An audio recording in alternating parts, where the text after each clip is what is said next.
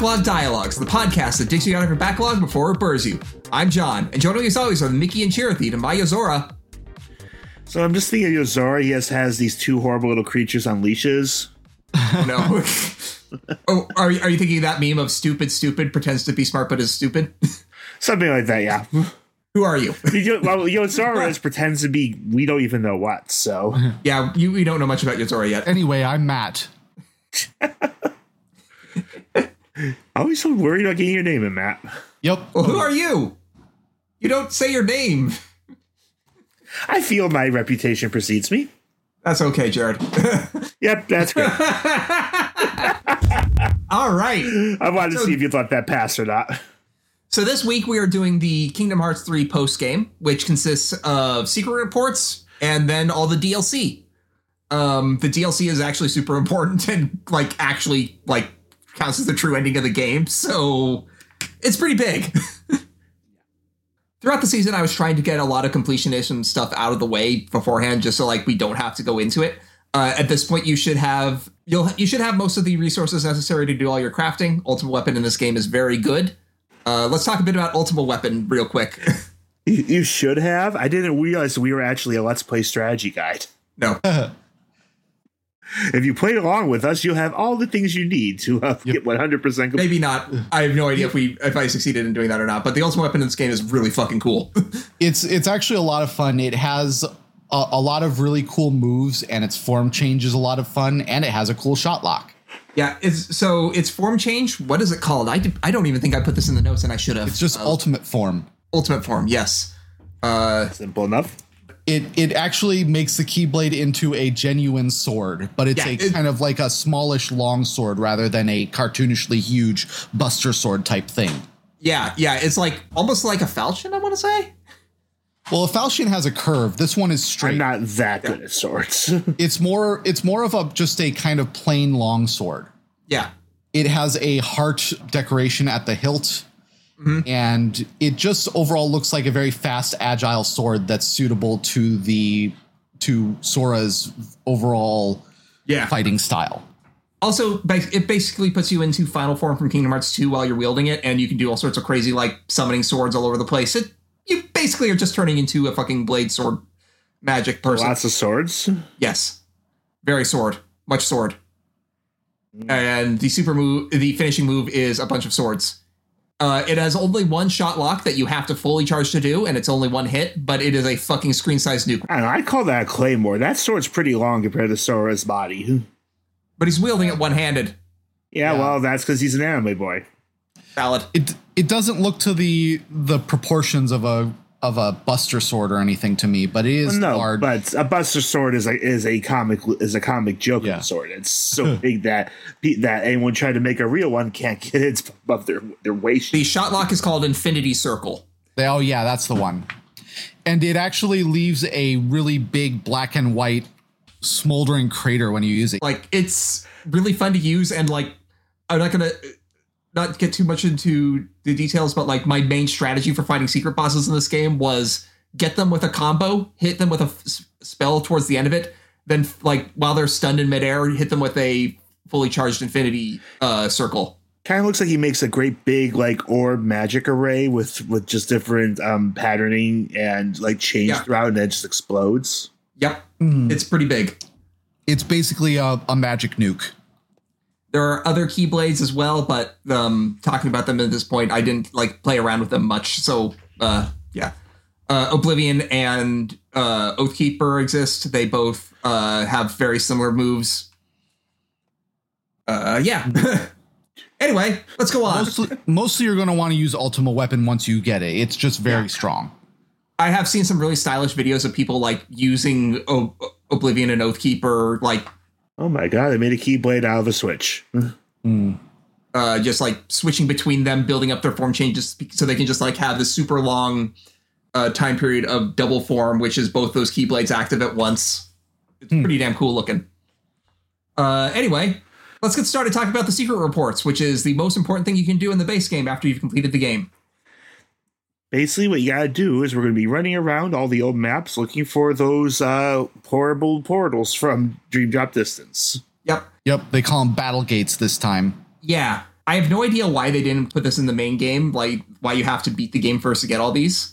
Uh, but at the same time, the things that they give you, which are secret reports, are all like uh, planning ahead for the future. So I kind of get why they like eh, like if they're going to do it this way, if they're going to make all the reports talk about things that are to come rather than things that have happened, yeah, you probably got to make them post game. Well, actually, they're they're not all things that are to come because a lot of them are actually Well, uh, explanations of Xehanort's origin. it's more like not like things to come, but like information that is only relevant for us going forward. Yeah, it's setting up things to come, but it's Yeah. giving us relevant information from earlier. yeah. So let's get started. First one, Battlegate number one is in Olympus.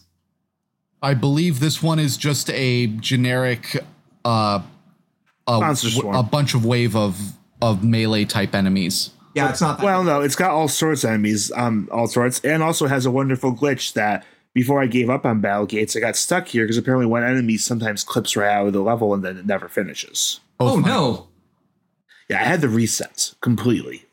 that's not good. All right. And I looked uh, it up. Apparently, other people experienced it, but I gave up after a few Battle Gates, anyways. But that just this still sticks in my head. yeah. I know that I, if I remember correctly, either Battlegate one or two is actually the preferred way of grinding experience up to level ninety nine because even later, I think it's Battlegate 9 that's the preferred one, but I'll yeah, something like that. It's one of the ones in in uh, one of these, but regardless, yeah. you gain a lot of XP doing it. Yeah. and I think as it's worth talking about them, except I think we need to get through all of these. So we just sort of take it as written. Most of what we know about the game Yep. now. Sure. All right. So winning B- Battlegate 1 gets you Secret Report 1. And I believe this is going to be me because this is an unknown female voice. Recollections. Am I alive? I woke in a cell alone until the researchers came with their tests and their prodding to uncover my identity. I had no answer to offer them. Four friends and a key.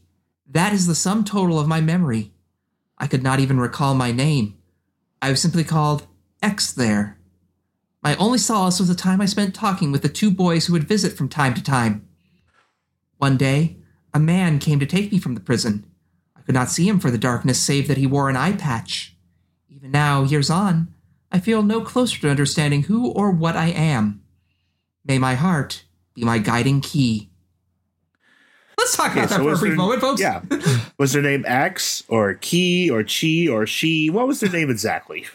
Uh, I have no I idea. it was X, just Yeah. uh, just X, or perhaps the mark of the recusant.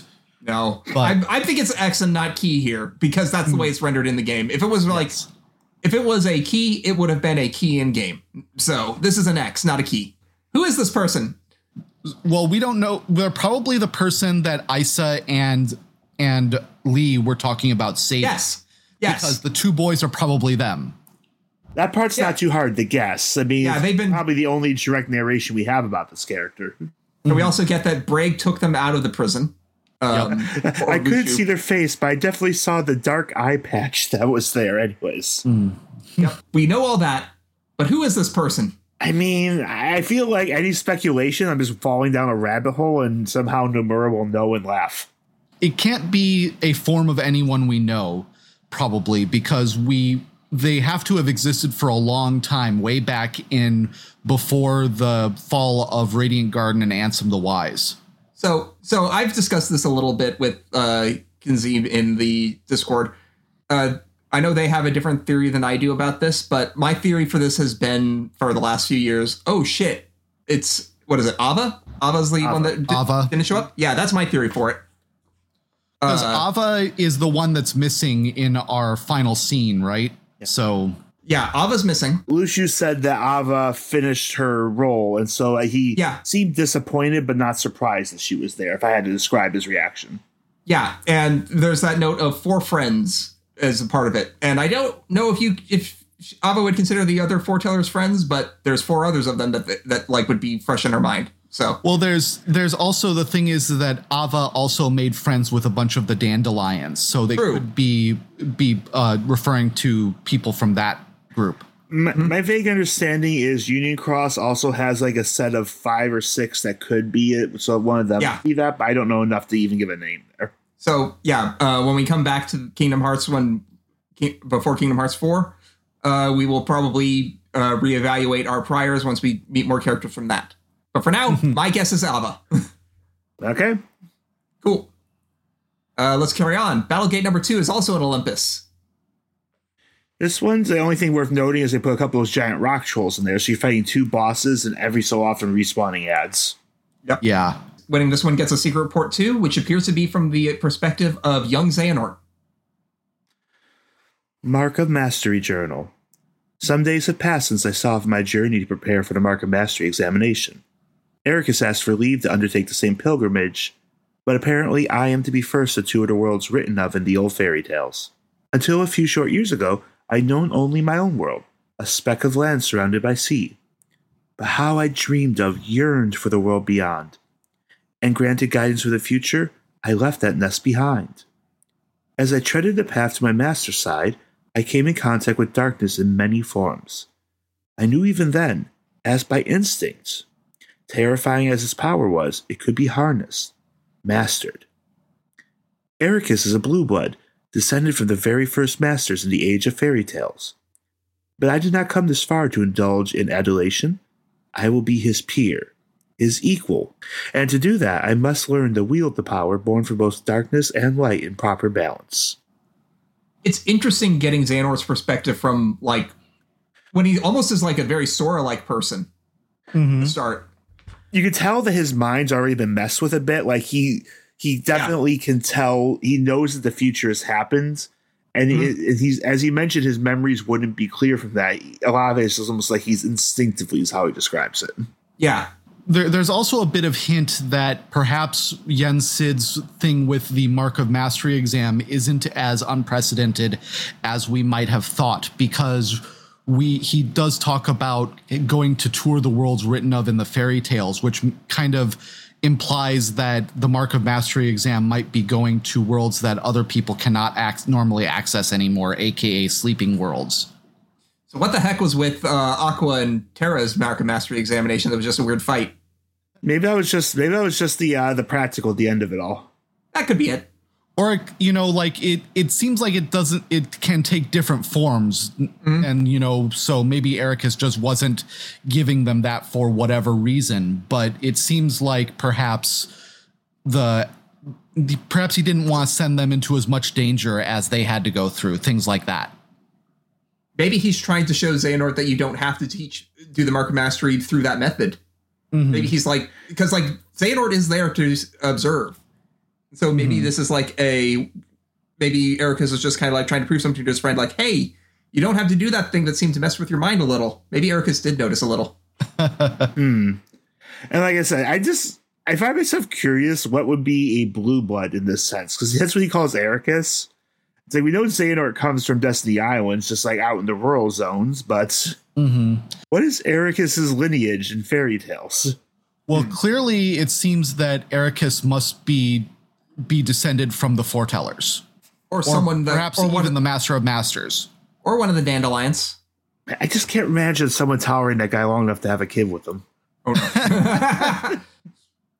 All right. Uh, let's move on to Battlegate 3, which is in Twilight Town, and it's a nobody swarm. I believe this is even where you like the one place where you fight berserkers? Ah.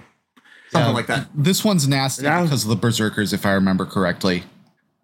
Now we move ahead to not Xehanort in Terra Xehanort. Yep. Secret Report 3. Experiments of the Heart, Notes on Subject X, Excerpt 1. Subject was found in the central square shortly after dawn. Female, approximately 15 years old. After seven days' observation, she spoke her first words, but could not provide a name. Subject exhibits signs of profound amnesia, and it displays concern about which world this is. Her words suggest that she departed her homeworld with others, though she cannot recall the names of her erstwhile companions. All efforts to explore those memories have met with a rejection response. After his initial experiments on me, Ansem the Wise ceased his research into the heart, his hand stayed by some fear I cannot fathom. Yet this new subject is like me, devoid of memories. She is the perfect sample upon which to continue my master's work. She, too, could benefit from it. By traversing the heart, we have a direct path into memory. I myself have begun to reclaim my lost past thanks to these very experiments. Who is she? Whence has she come? These are questions no scientist could ignore. And the words she muttered May your heart be your guiding key. Xehanort. I don't. So yeah, what can we? Ha- this I don't know how much we have to discuss here beyond just like this is building a bit of like backstory for Xehanort regaining himself and his plan. Yeah, it's it's definitely a very strange sort of thing here. Like he implies that Ansem the Wise took this guy he found with no memories and apparently just experimented on him for a bit. Yeah, I mean, that's kind of what we know about what Ansem the Wise did when they found Terranort in the yeah Radiant Garden. But like, um, so Xehanort here is just like, all that experimentation was fine. I'm gonna start doing it on this girl now. yeah, it's kind of like, uh, you know, they he experimented. Ansem the Wise experimented on me, and I turned out fine. So what's the harm? I turned out fine. What's Don't mind all the brain damage, damage, damage. uh, let's move on to Battlegate 4, which is in Toy Box. I really don't have anything to say about these fights. Yeah. Oh, well, the Battlegate 4 in Toy Box, uh, Is that the one we have to fight all the Gigases? that's five. Four is not that hard. All right. F- Battlegate 4, Secret Report 4, also is from the perspective of Terra Xehanort. Yeah, the story's still going. Experiments on the Heart, Notes on Subject X, Excerpt 2. Subject memories have not returned, and our conversations remain less than lucid. What fragments can be gleaned evoke a bygone world, like one out of fairy tales. As improbable as it seems, the question may not be where she has come from, but when. If she truly has crossed through time, the prospect of probing her heart is all the more compelling. My pilot studies used a handful of subjects, but none possessed the fortitude to endure them.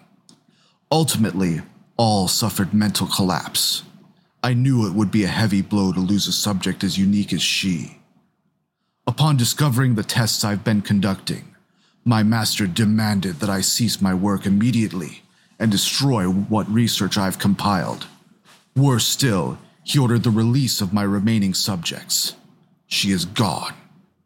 Where is Subject X now? Has wise Master Ansem hidden her away? Whatever the case, I will not be deterred. I will take her place as the first subject in the grand experiment to come. Xehanort. So I think that what at least what this is telling us is that Xehanort is definitely not in on all of Braig's scheming right now because Braig has like secreted away this mystery subject under his nose, basically. And we know Braig was kind of like poking at Xehanort while he was working with Ansem the Wise, because we get that from what was at the end of Birth by Sleep. Yeah. So I, I'm not sure if if Xehanort uh, really knows too much about Braig at this point, this particular point yet, but still. no. I mean, I don't think he ever knows much about Braig is the thing. I think he's like Well, I mean, he's not even working with him at this point. well, no, because remember, we know at this time Braig occasionally makes overtures to him. But judging from the scene we see where he attacks the others, none of them, uh, he Braig never had the impression that he got his memory back until they was attacked. Like he actually Yeah, asked, exactly. "Did you get your memory back?" So, and, but even then, it's just like Luxu has Braig's plans still kind of like it's important for Braig to get this person out of there before anything else happens, is what it seems like. Yeah.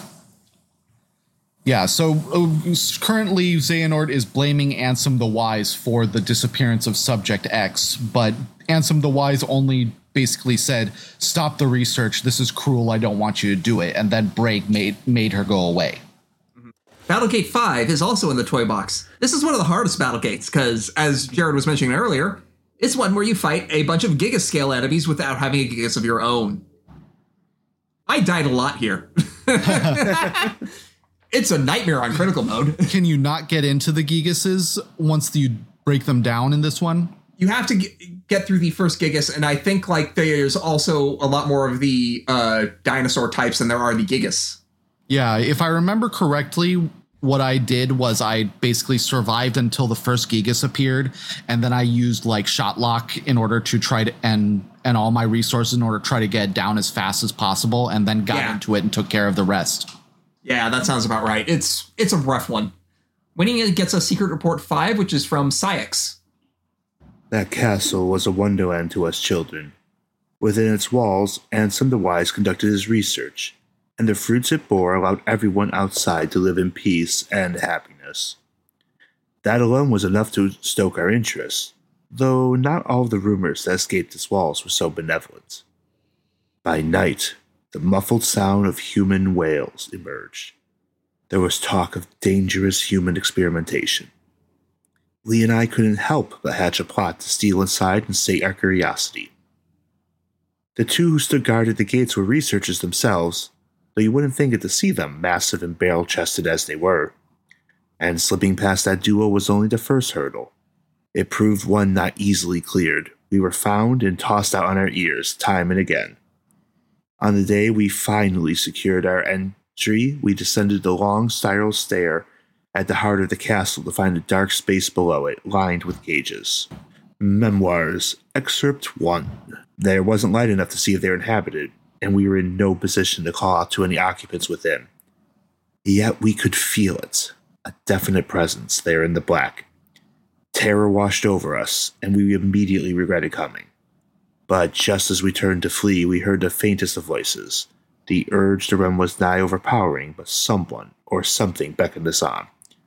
There, framed by a tenuous sliver of light, we found her.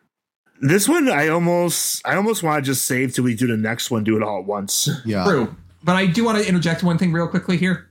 I still don't buy that fucking Aeleus and Dilan are researchers. I just don't buy it. What do you, what do you major in? Punching. Uh, what did you major in? Bouncing. No, bouncing is Tigger. Oh, Christ. Like different, different bouncing. oh, that bouncing. Yes. Tigger would be a terrible bouncer. He'd just give out drinks to everyone. oh gosh. So Yeah, by go on. 6, we go straight to Corona for this. Anything to say, or shall I continue? No, nothing here. Memoirs, Excerpt 2. It was too dim to make out her features. We spoke to her in hushed whispers. Who was she? Why was she imprisoned here? She had no answers for us, had no memories at all. She was an enigma, but I knew I wanted to help her. And so we continued our infiltrations. Most of them stopped short at the castle gates. When we did manage our way inside, we spoke with her. That was all the comfort two children like us could offer. But Lea had other ideas. He was determined to free her. We slipped into the castle that day knowing only that we wanted, with all our hearts, to save her. But we did not find her inside on that day, or the next, or any of our subsequent visits. Had she been moved? Had we simply imagined her? Lea and I knew there was only one way to be certain. And so we stand before the castle gates today, not as trespassing children, but in order to become Ansem the Wise's newest apprentices. All right. So yeah, what do you want to say about this whole uh, story Saïx has told us? Hi, this is my backstory and motivation. Yes, I finally have one. Look at that. Honestly, while he fills in some details, we did kind of glean most of this from the scenes we have with him and Yeah. Birth by Sleep in 3. Yeah. So it kind of seems that we get the idea that she's being kept locked up with a bunch of heartless, basically, or some other kind of form of darkness creatures. well, I'll- if she was being experimented on by Terranor, we know that he created some of the first emblem Heartless as part of that.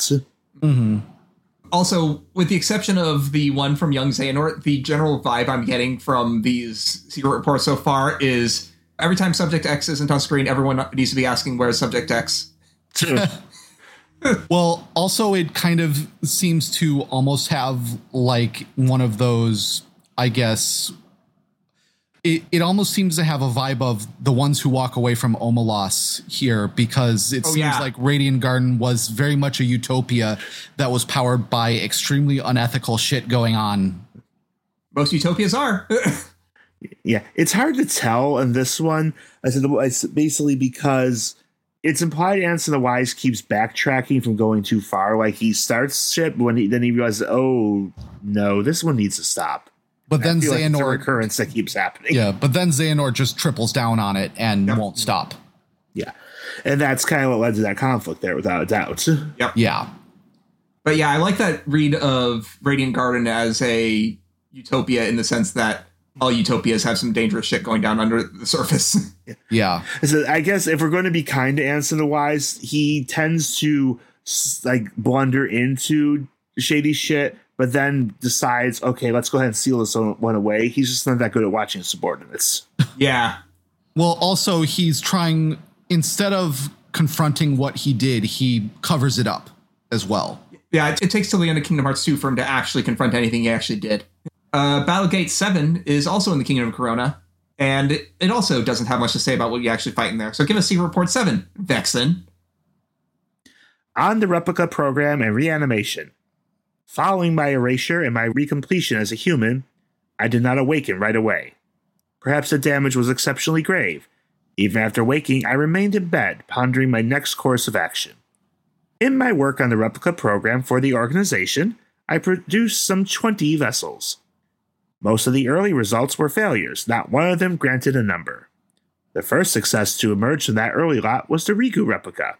Subsequently, Xion, number I, was essentially indistinguishable from a natural human, though she became unstable due to the influence of others. Using those two in my foundation, I worked to construct a number of nigh perfect replicas, but just as they neared completion, my efforts were cut short. I suspect Xehanort aims to use both the initial lot as well as the unused replicas for my later work. I arose today and decided to walk out to the square, my first outing in some time. Yet my stroll was interrupted when a surprising visitor appeared with an unexpected offer. Though younger than me, he'd risen to become Xemnas's right hand. I accepted his terms and became a nobody once more. Easier to gain access to the old replica program that way. Whatever it takes to atone. So I guess that person that he met met up with is probably Saïx.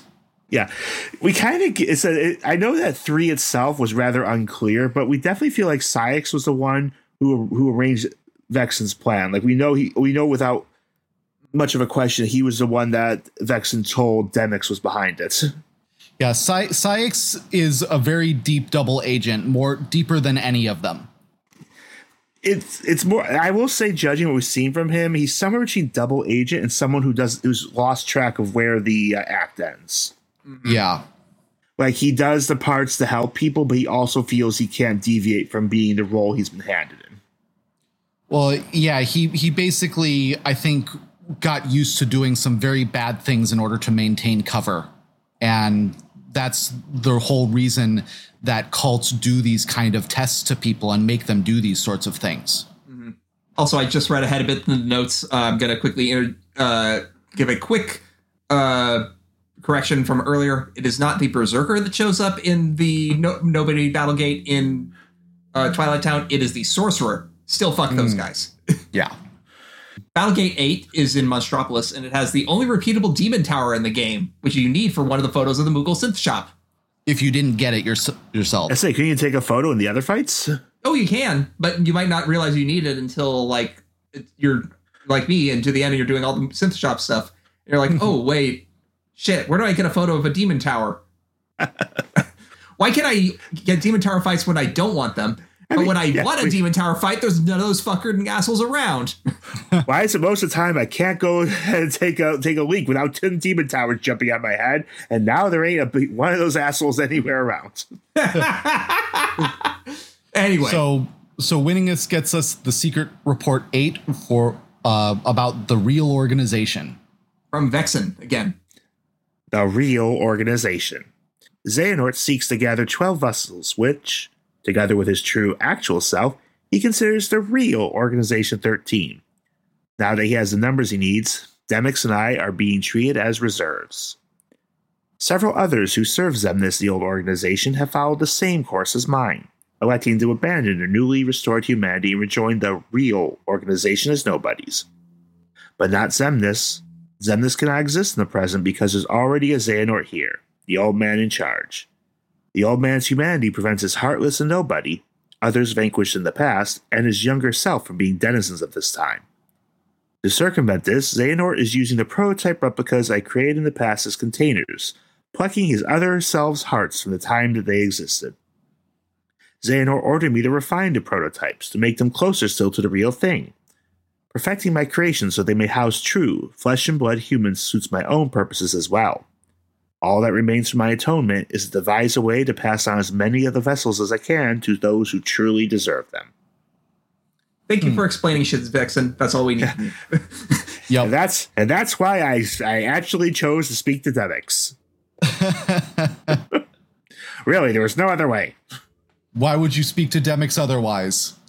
I do like that apparently he was already pulling them through time before Vexen came back to fix the replicas. So what were what were Ansem and Xemnas in during Dream Drop Distance? I mean, Well, I- you know from the start of Dream Drop Distance, like they've already been started recruiting people. So this is probably already Vexen being like, "Here's some replicas, do the thing." Yeah. But- I said, yeah, I'm just joking. I'm pretty sure that they were in like the older replicas. Now they're in better replicas or something. Yeah. I don't know. Something. Okay, Pretty much. makes sense. Ugh, it's like I, these these middle ones are very much the we're trying to explain the story a little bit. Then we go back and I'll say to some amusement. Then we go to Remind, which tries again. Oh boy. Well, okay. First, let's go to Battlegate Nine, which is Labyrinth of Ice and Arendelle. I have my notes. Fuck whoever did that. It has a berserker. Fuck whoever did that. And that's why I remembered. oh wait, it's sorcerers in Battlegate Three. Right. So Yes. now we get Secret Report nine, and we're going to check in with the Enzo. and some Code Conspectus. Excerpt 1. I have pored over the data my master entrusted to Riku. Here I offer my preliminary conclusions. Within Sora's heart are three compartmentalized boxes, each containing the heart of another. One box holds Roxas. Another holds a second heart that has been with Sora nearly as long. The third has held its heart for much longer. These hearts have melded with Sora's and no longer have voices of their own. Any attempt to mechanically extract them could prove as dire for Sora as what caused him to become a heartless in the first place. First, a vessel for each heart must be readied. Then, a spark of some sort is required to induce its waking. Obviously, the ideal solution is to restore each heart to its own body. But, whatever the case for the two unknown individuals, Roxas possesses no such thing. The same is true for Namine, who we believe resides in Kairi's heart. Still, if alternate bodies can be secured for them, all their hearts require to be awakened is that spark, people they cared for and who cared for them, who can show them the way home. Complete and perfect digitalization of the heart is impossible. We can only hope to partially reconstruct it. Thus, I see no way forward but to extract the hearts we so desperately need directly from within Sora. Fortunately, the data stored in Twilight Town contains a near perfect record of the memories of those who lived there, and for Roxas and Namine especially, this is crucial. Oh no, Sora's a loot box. Yep. I was more going to go for the Say the Line visual novel joke, but that works too. So we know Is the that heart in the box alive or dead? So we know the second heart is obviously Ventus. Do we still No, the second heart- any id- the second heart is Xion. Uh, Yeah, Oh, yeah. Ventus is the much. Ventus is the third. as has held. Yeah, its the heart much older long. one. You're right. Okay, so Yep. Xion is the second. Yep. Got it. Because yeah, but Roxas and Xion are separated by about oh a week Yep. Yeah. when they, right. they rejoin Sora. Sounds about Got right. Uh, but yeah, Well, no, we know because like it was like it was on day three. Eight, I think like day three eighty six was the day that that Xion fought Roxas, yeah. and then Roxas is captured on day three eighty eight. Yeah. And then we know he spent uh, seven days or maybe a little more at most in the simulation. So, So I guess that's one of the reasons why Xion would have behaved so differently Befit. once or once she got into contact with Sora in the in Keyblade Mania. Before she just didn't have her own heart. She had n- none of that spark. and Yeah. something about Sora being there provided that spark, and she's she started reawakening in that in her own body. Oh, I see. You mean like why did why did she not? Why did she act strange at first during the fight when like her she didn't have her emotions or her identity was bare? Yeah, yeah, Yeah. and basically, why was she cooperating before that? And I do say that what we see in Remind actually expands on that a little bit. And I know I'm Mm-hmm. just saying like to stay tuned for 15 minutes from now, but Yes. All right, let's go on to Battlegate 10, which is in the Caribbean. Ansem Code Conspectus, Excerpt 2. As for how to contain their hearts, the only conceivable option is the replicas. If we transfer in the digital memories from the Twilight Town archive, the replicas should be able to reconstruct each individual's human appearance with near perfect results. Then their hearts need only the right spark to wake them, so that they may find their way out of Sora and Kairi into those newly made bodies.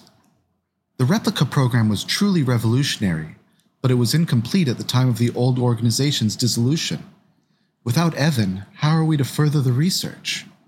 We need at least three replicas one for Roxas, one for Namine, and one for the unknown stowaway within Sora's heart. These are difficult quandaries, but as I work through my master's data, I find myself remembering the taste of ice cream. When I was a boy, he would bring me some when we took walks together. There will be time to regret my betrayal later. For now, my focus must be on restoring Roxas and Namine and proving my master had good intentions. Ice cream!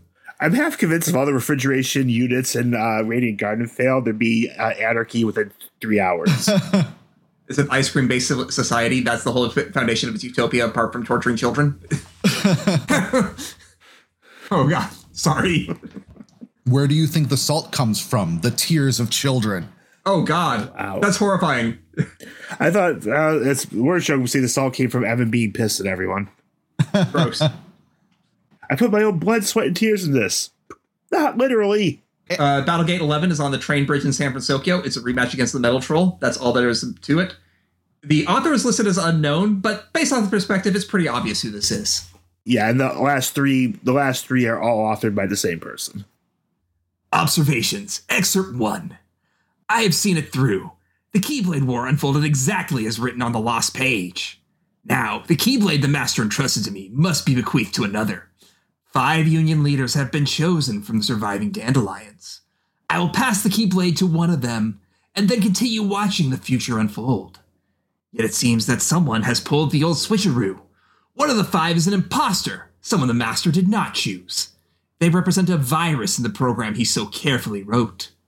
The virus has begun a strange undertaking, a reckless plot to allow the Five to escape into another world line. Surely such a thing can't be possible. We're talking about the same trick that allowed the Dandelions to transfer to other world lines after the Keyblade War. But these children are no masters. They haven't the means. Unless, of course, a certain Lady of Magic summoned here from the future knows more than I do. The whole Union Leader thing was supposed to be by the books. Are these new events just another phase in the Master's grand plan? So, yeah, um, it's Luxu. Yep. My understanding is this virus stuff is something that uh, makes a lot more sense with Union Cross and that. It's pretty clear what it's going for. yeah.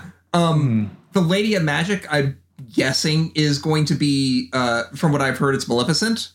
Yeah, that's what I was thinking. Yeah. Um, but if if I hadn't heard anything, I probably would have assumed it's Fairy Godmother because she's sus as fuck. But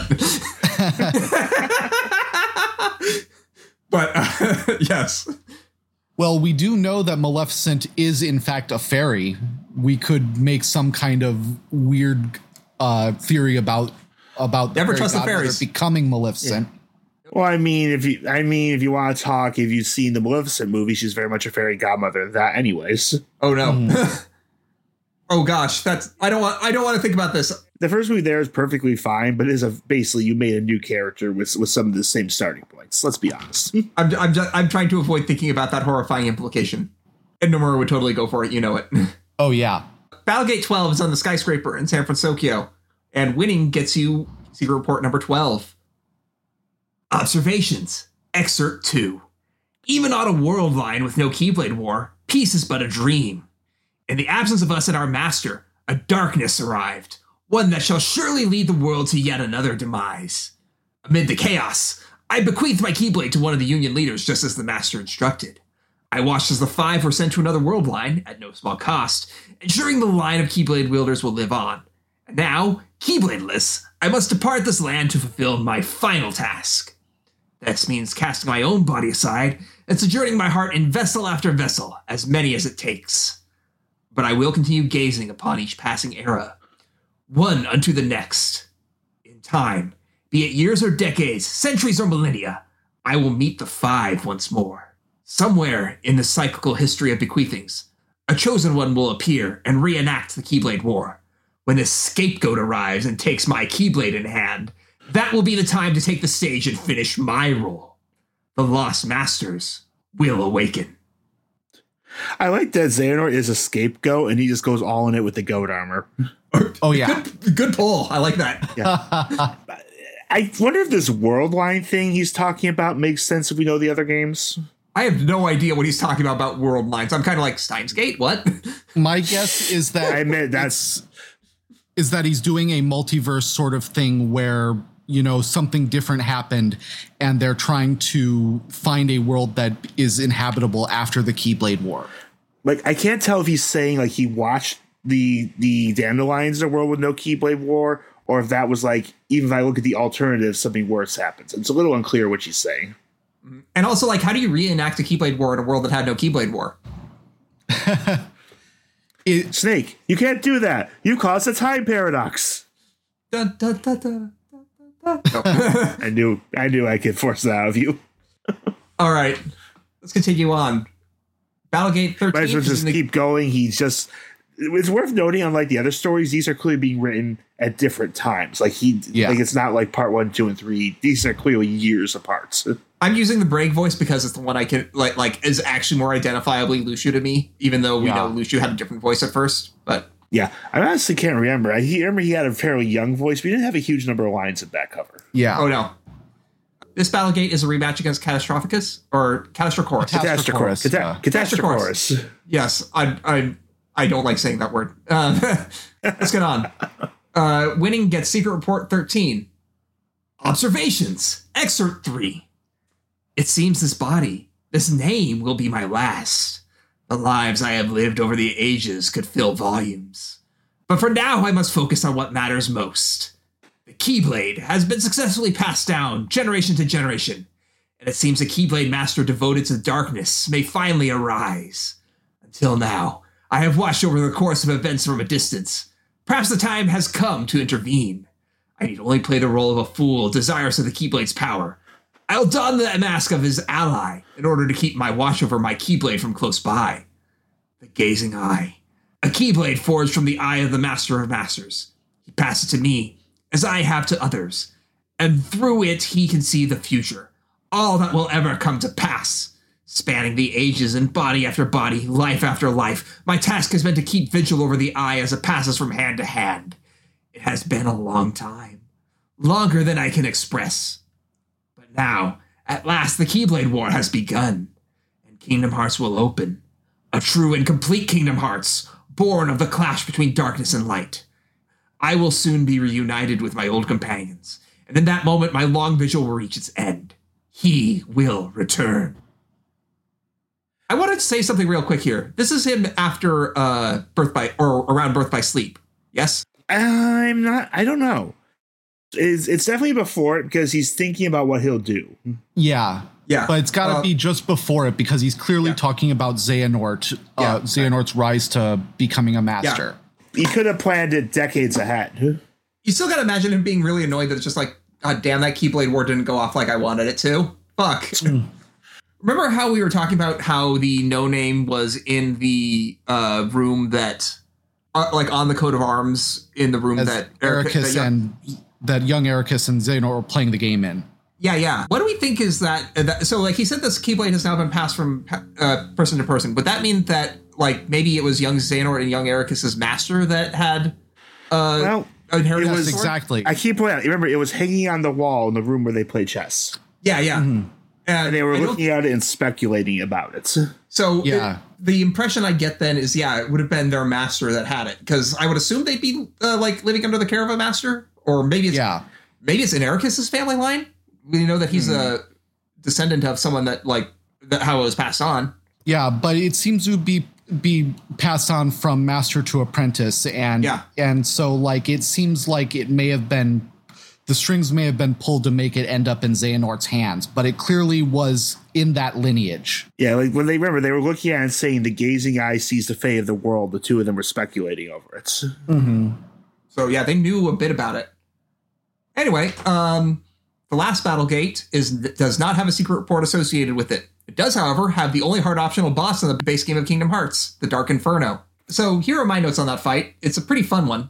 Uh, it has three phases, each same basic attacks, but it builds in difficulty. Just to start saying, Dark Inferno looks like it really bulked up invisible from the first game, which Yeah, it really does. and and sim- and a very similar uh, profile, like a like a floating humanoid figure. It's basically invisible as a super boss. Mostly each phase is just an increasingly difficult to find openings.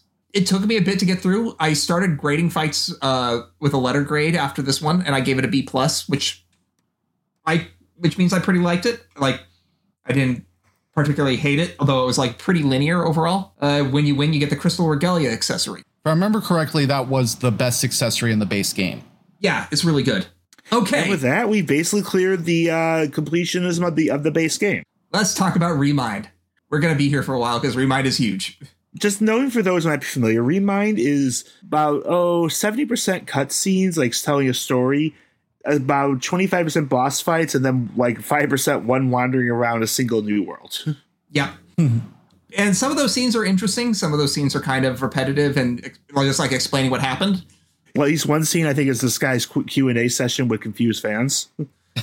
Also, it's worth noting that in the base game, Master Xehanort was voiced by Rutger Hauer.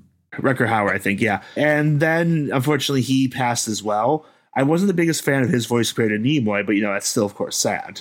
Yeah. Going into Remind, Master Xehanort is voiced by Christopher Lloyd of Back to the Future fame, and I think it's the best voice for Xehanort. Amusingly, it once again restores the Star Trek element as Christopher Lloyd was the Klingon captain in Star Trek Three. Oh, really? I didn't know that. Yeah, he's the main villain, and that's he's the one that basically he kills Kirk's son and then gets kicked off a cliff on the exploding planet, which is kind of a metal way to die. Remind is more or less the story of what happened to Kairi during this whole thing and sets up the end state of what happened to Sora after he left, right? That's part of it. It's also kind of like filling in the gaps. With some, it has some story elements. The main narrative is what happens after Sora says he's going to find Kairi, and then the main game cut to the uh, closing credits. But it ends up because the path it takes, it, it winds a path through a lot of the last act of the original game. Yeah. Gotcha. But first, let's start all the way back at Olympus. We're back in Kingdom Hearts 2.9. As Xigbar watches Pete and Maleficent find Pandora's box. May your heart be your guiding key. Picture this a black goat stashes away a letter, then orders a white goat to search for it. Luke sort of pops in the scene through a corridor. What could his intentions possibly be? Great, a riddle. Just what I need. There are many possibilities. Perhaps he forgot where it's hidden. Or he's playing a prank. Or the letter has truly gone missing. I can think of several reasons offhand. Guessing is simply useless.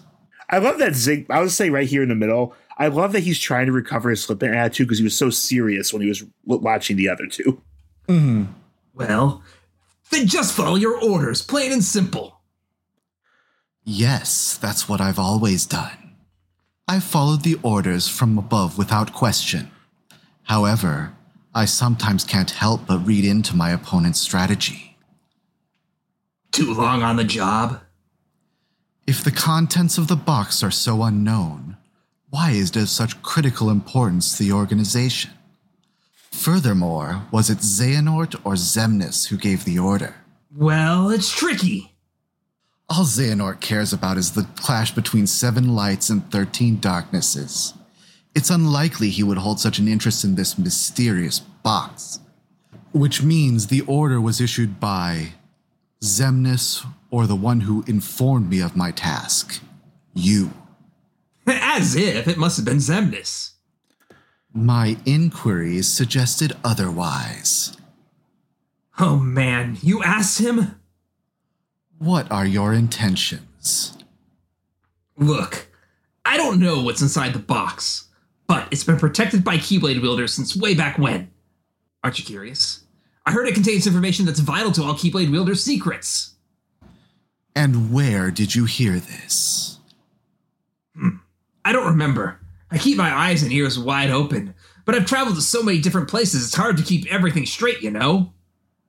This time, Luke sort of throws a card straight at Xigbar, who catches it right from his throat. If this box is truly as important as you say, why now? I believe you discovered that others also seek it, and you need to find it before anyone else does, in order to keep your connection to the box a secret from those around you. Xigbar, who are you really? no matter. It doesn't make a difference to me. It's all the same.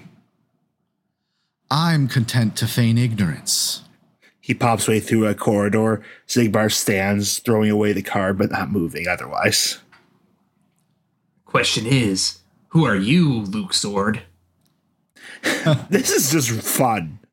like okay I, I when i first saw the uh post-game screen scene of kingdom hearts 3 i was just like oh man xigbar is so cool so interesting and now i get this scene at the start of remind i'm like oh man luxord is so cool and so interesting who is this guy Let's be clear. Luxord has has Luxu dead to rights here. Oh, he totally does. 100% And, and not only that, he reads him so well. I get you get the feeling he steps the second he realizes this is about to turn to violence. I think Luxu would have attacked him if he pushed it even a little bit further. oh yeah at this moment i like to call him ace detective luxord just because like he is Yeah. he's dropped all his acts and he's just like i know shit that's going on that you wouldn't believe But then all he does is he basically says, "You know, I know." Well, I'm off. What are you going to later. do about it now? yep And since um, Xigbar neither gives him more information nor does he make any overt moves right away, he takes it easy. Yep Xigbar, he dropped character because when he's glaring and Maleficent and Pete, he's in kind of a very dark tone. He says the line very dramatically, and then he basically someone sneaks up behind him. He's like, "Uh, oh shit, um, hi dudes."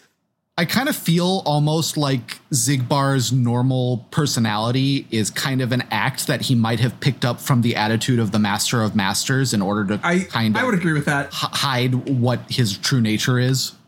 I would agree with that that makes a lot of sense Yeah, he's definitely retained a bit of a sense of humor, but whenever he's not in character, he really drops to a very flat, very serious tone. Like, while he teases the Four Towers a little, he's a lot calmer than his normal behavior. He's clearly extremely a serious person because how long has he been at this whole thing attached to his duty? He's not as flippant as he le- as he would like you to believe. Right I mean, I almost want to joke that you could compare him to Emet-Selch in that sense, then. Mm-hmm. oh, well we can talk about that in a bit I lived a thousand of your lifetimes. can't make that reference just yet But yeah, Luke sort of just leaves him gaping there. And also, I love that part of Xigbar's plan was people just like talking to Xemnas so much they won't confirm what he asked. Yeah. oh yeah I Or possibly are intimidated. I kind of feel like for the most part, people don't want to question Xemnas. He's probably very not happy about his orders being questioned. I mean, two, half the uh, organization was afraid of being turned into dust by him, which so I don't know if you ever saw him do that. Well, and we know like even back then Xigbar was making use of that. So There was a whole bunch of situations where, not even just by Xigbar, where orders came down from above, and it's a question of whether Z- Xemnas really actually did order them or if it's somebody else using that excuse. I suspect in the original org, it was probably a little trickier for him to do that, but this one's so much more chaotic. hmm But he's, I'm sure he still made use of it. yeah, especially because like Xemnas is what just like the third in charge. He he plays his cards very close to his chest. He doesn't tell anyone anything they don't need to know. Mm-hmm. I kind of feel like Xemnas probably is more in charge of planning than either Ansem or Youngnort are. Probably. And if, if, if they put and if they put Vanitas in if they put Vanitas in charge of strategy, they're in real trouble. So Don't do that. Definitely don't do that. Let's carry on because we get a lot to get to. Oh yeah, So we get a, a reshowing of the scene where Sora uses the power of waking after defeating Xehanort. Yeah, we're not going to do that whole damn scene again, but it does give us the title card for Remind, indicating that we're truly in it now. Yeah. It's just the whole scene about how he's off to find Kairi and all that. Yep. And then we cut to a cloak sitting on a rock as another cloak approaches. I would say this environment looks like the graveyard, but just sort of like a random spot. Yeah. He, the other cloak that is approaching reveals themselves to be young Xehanort. So Yeah, it wards off darkness. It's useful. told ya. So how'd it go? The tour. I learned the reason for my existence. Oh, tell me more. All around the world, people live seemingly peaceful lives. They believe themselves to be moral and virtuous, but it's all an act. Darkness lurks in the pit of everyone's heart. Their light is a total farce. Sounds like your trip around the world must have opened your eyes, but you got a little bit more than you anticipated. Must have seen a lot of darkness. Those who are weak and who desire greater power simply strip the strong of their power and convince themselves they've earned it. That's how people become tainted by darkness. They believe what they want to believe, using hollow reasons as justification. They repeat this cycle and their darkness grows. So you're saying the weak feel the need to justify their actions to maintain a sense of self. Can't let that slide? No, it's better that they be ruled by darkness. It's worth noting at this point that young Xehanort does not have his yellow eyes yet. I believe you also had gray eyes in the chess game, correct? I think that's right, yeah. Yeah. Oh boy. People carry delusions of having power, but it's a lie. They are but sheep pretending to be wolves, though I admit I can understand why. Oh, never heard of that one before. A Keyblade wielder willing to side with the darkness? Why not just let them be until darkness consumes them? Because left alone, the world will fall to chaos. There needs to be order. You sure about that? Why not just sit back and watch it play out? Understanding hearts is difficult, more so the emotions within. I simply realize that it's easy to dismiss what you don't comprehend. All right, all right. The world needs you. I'll grant you that one. I don't know what I can do, but I will act. What comes next is too important. I suppose letting false light dictate the future might be a pretty lousy move. So, you can make a change. You have that power. What do you want for the world? Power, eh? Who knows? My training's coming to an end and the exam's not far off. Maybe I can gain some clarity then. You're letting the exam decide. Listen to me. The results don't matter. You believe the world needs you. Sounds like you already know where you're headed. It's funny. Somehow, I can sense where I'm supposed to go and what I'm supposed to do. Yes, even this coat, there's something familiar about it, as if I meant to wear this. Hmm. Nah, you'll ditch it soon. What do you mean? I mean that one day you're going to outgrow it. How so? If you truly possess great power, the darkness can't control you. You won't need a silly old coat to stay safe. In fact, you'll be the one controlling the darkness instead. Me, on the other hand, I'm too much of a scaredy cat to ever take mine off. Who are you, really? Some kind of fortune teller? Well, I could lie and tell you that's what I am, but I'm actually a brilliant artist or even a scholar. I could tell you that I dream of world peace when I'm actually planning for its destruction. The truth is what you see with your eyes, not what you hear. So, your name? What did I just. Never mind, I guess there's no harm. My name is. He he leans in and whispers to Xehanort. Who is shocked? I'm a lost master. Lost master. May your heart be your guiding key. Christ, what an asshole. Yeah. like, I said, like I said, he's it is really hard to explain. He's not quite as unstable because I think he's trying to make sure young Nort doesn't dismiss him completely, but he still mm-hmm. kind of just whips around his his weird moods and and stupid jokes. And yeah. And actually it's kind of funny because this is clearly where young Xehanort got a lot of these ideas uh, Yeah. that we saw in Birth by Sleep where he mentions that okay I've cast off the protective cloak uh, while I'm going in the lanes between and I found I'm perfectly okay Yeah. the master is poking uh, young Xehanort just like further and further down the path of, hey, you should just become a evil, or not an evil dictator. You should become a darkness using dictator to control the world because ev- the world is like too weak to be uh, by itself. Hmm, I wonder what ideology that is. I do like that Xehanort actually annoys him because he just Yeah. like ignores his little shtick and just asks his name again. It's like you're not playing along. What the fuck, man? not nearly as fun as those assholes I ruined back in the age of fairy tales. yeah Yeah, this this one, yeah, this one wasn't nearly as neat. Like, um, So yeah, yeah, I, there's there is no explanation for this that does not have Master of Masters being a villain. I'm sorry. yeah I've heard the arguments of extreme Machiavellian doing it for the greater good sort of thing, but there's That's a point. still a villain idea. That's how villains do things. That's how the villain do. only villains do this Okay, I I got a little bit too close to Z Frank. I think Matt just turned into All Might. yes Oh that was the idea. Oh boy. But yeah. Ultra. So yeah, So- we uh, then cut 75 years later, which tells us a lot about. Okay, so Xehanort is that old, and Eric has aged pretty good. yeah. um also like uh like we cut from the same rock. Like it is 75 years later, but it's still the exact same rock. And Xehanort's telling Xigbar and Saïx that like, hey, that's where I met that lost master guy.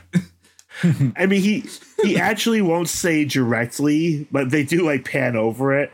yeah. This scene is what we're not going to do because this scene is basically here's all the stuff that maybe the story didn't tell us well enough. Yeah, like um it's pretty easy to work out exactly what was going on, but this is all just kind of like a did everyone get that type of thing? yeah it's spelling out the whole plan Here's all the members we selected. Also, here's where we have Riku Replica and Xion, and we have the replica bodies for all of them.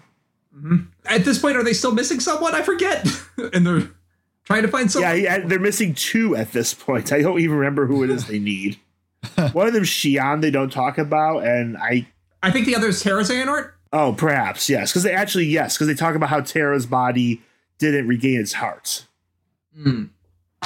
And so he's actually explaining how here's number twelve. It's this extra body I used once I have laying around. Yep. I, I stuffed him in a closet. Oh gosh. Over, I was gonna say they also go over Even's duplicates, much like he like his replicas, like he discussed in his uh, reports. Like it is probably the most superficial scene in this entire thing, and that's including all the re- redone scenes that we get later. But I love that they're short one or two members. They're saying, "Mm, "I'd rather not use Vexen or Demyx." they're backups at best. They call them, and they don't even explain why. well, I mean, obviously you don't trust Vexen uh, for anything. And for Demyx, it's kind of like, okay, that kid has something going on because we haven't learned his deal yet. Let's just be safe and not give him any responsibilities. So yeah, I said uh, you could argue it's, it's helpful for anyone who was a little confused. A lot of the storytelling in three was rather implied, which can be difficult if done if not done the best. I think it went well, but I understand why they kind of made this scene. Mm-hmm. Yeah, and I guess this one makes sense because these are the two organization members that are not actually Xehanort that do actually need to know the plan. So it naturally ends with Xehanort again saying, "May your heart be your guiding keys. we're going for a theme here. Yep. uh, so the next scene, we get to, to the final world where Chirithy shows up to just be like, Sora, what the fuck are you doing? Why are you here again? And his line is literally "back so soon," Yep. and it sounds a little exasperated. Yep. This is after the end of Kingdom Hearts 3 proper. yes, yes. So- well, no, no. now we, now like, we've hit like- the main narrative. Yeah. Um, so it's not like right after the end of Kingdom Hearts 3. It is in between Sora leaving and the final scene of all the happy fun times. Like Sora's like, I've already done this. Tears is like, no, that's the problem. You're making this worse. Yeah, I have on my notes. You can't do that, Sora. It's a time paradox. Like we made that joke earlier. Damn it. Yep. Ah. Chirithy is Chirithy is basically saying, "Hey, look, you already altered the course of history a huge amount by restoring six hearts that faded from existence. If you do any more, you're literally going to lose your powers and vanish. Yep. The karmic backlash will be too great." You've broken the taboo because you brought you because you tried to bring back Kairi. Well, unfortunately, or maybe fortunately, Sora's just like, no, I'm going to do this anyway. Fuck you. And she's like, fine, fuck you. You got to accept the outcome no matter what happens. Yeah, and she's just like, well, this is goodbye then. So I guess I might as well give you a party Yep. presents. Yep. Yep. So now, just like last time, what we seemed to do was we were kind of following connections that Sora has through uh, time and space in order to go back to events that were that were previous. Yep. While the, um, the initial Terra Xehanort scene is playing out, Chirithy's narrating like the like the uh, the actual scene is sound is suppressed. And he's explaining how you're going to be going through a different guardians, going through their emotions. You need to follow the path.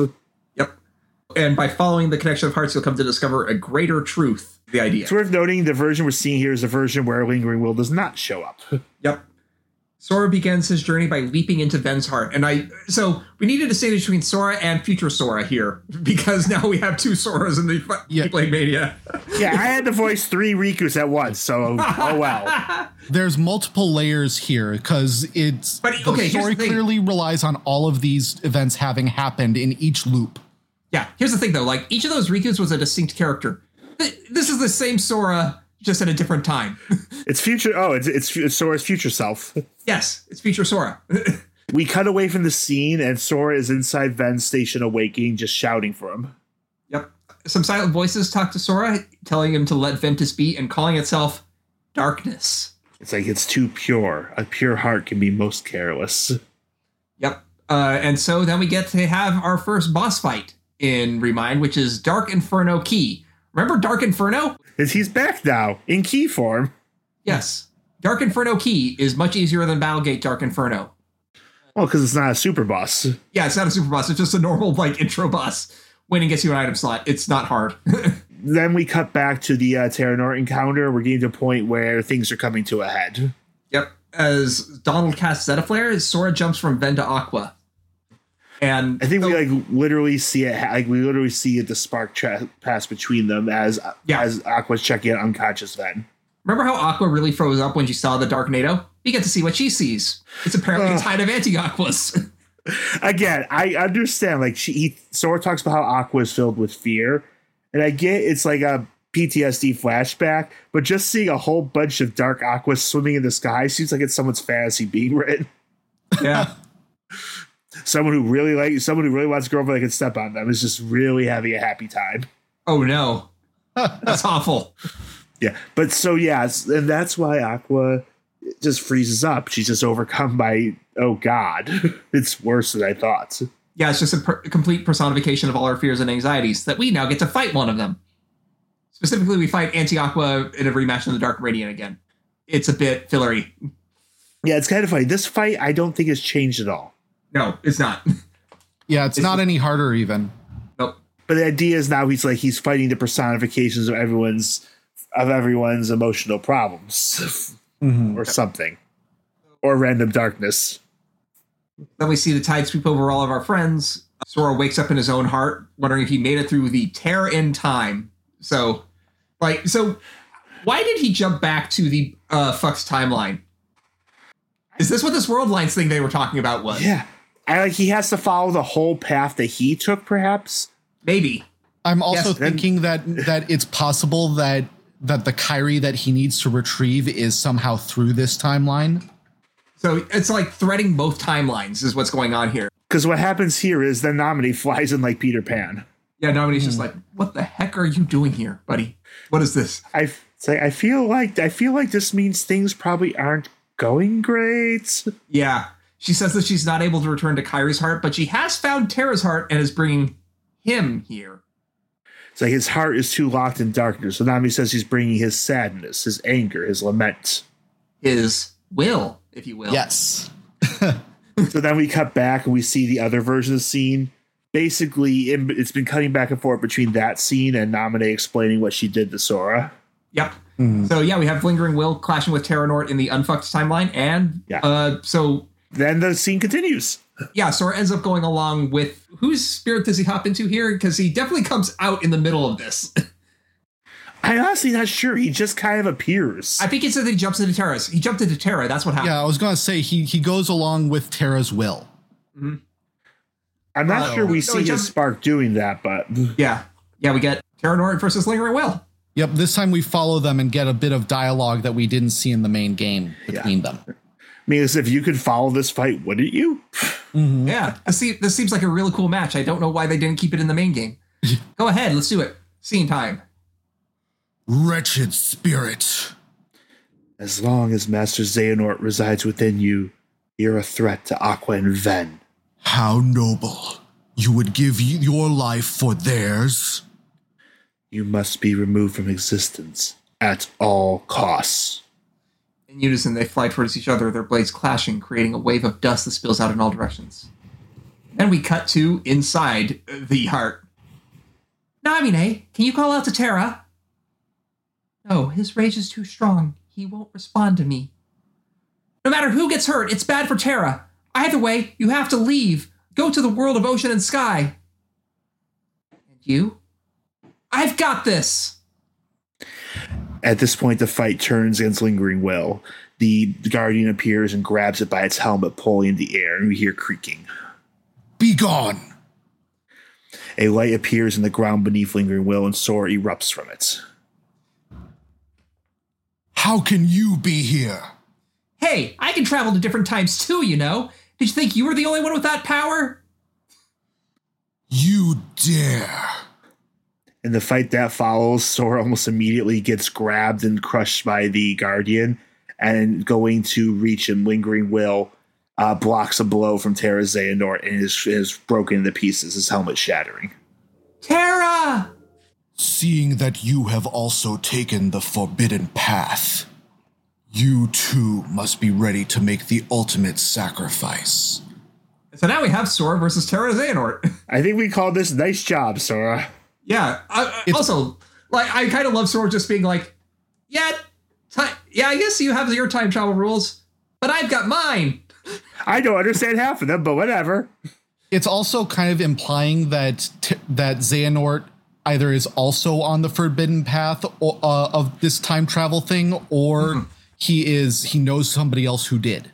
Well, he's trying. Xehanort's playing the world's craziest time paradox and bringing, bringing ver- about five versions of himself from different points in history. But again, like, That's so the rule, so Xehanort's playing by the rules that you you can only exist by like in your full body, heart, and mind uh, in one thing.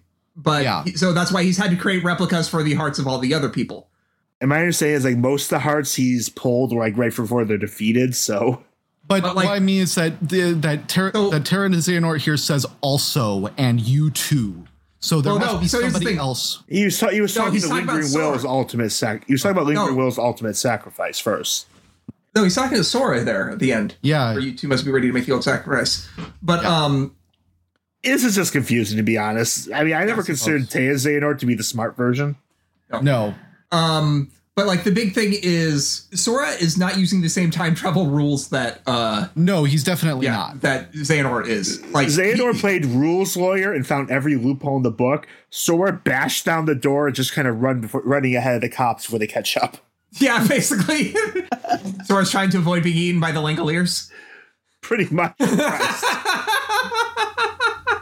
Talking about messed up time travel. Oof. Maybe Xehanort here is just aware of this forbidden path and just basically said, "Fuck that! I'm not sacrificing myself to make the to use the power of waking in in a strange way. So I just found all these loopholes. You're just you're just doing the thing that you should never ever do."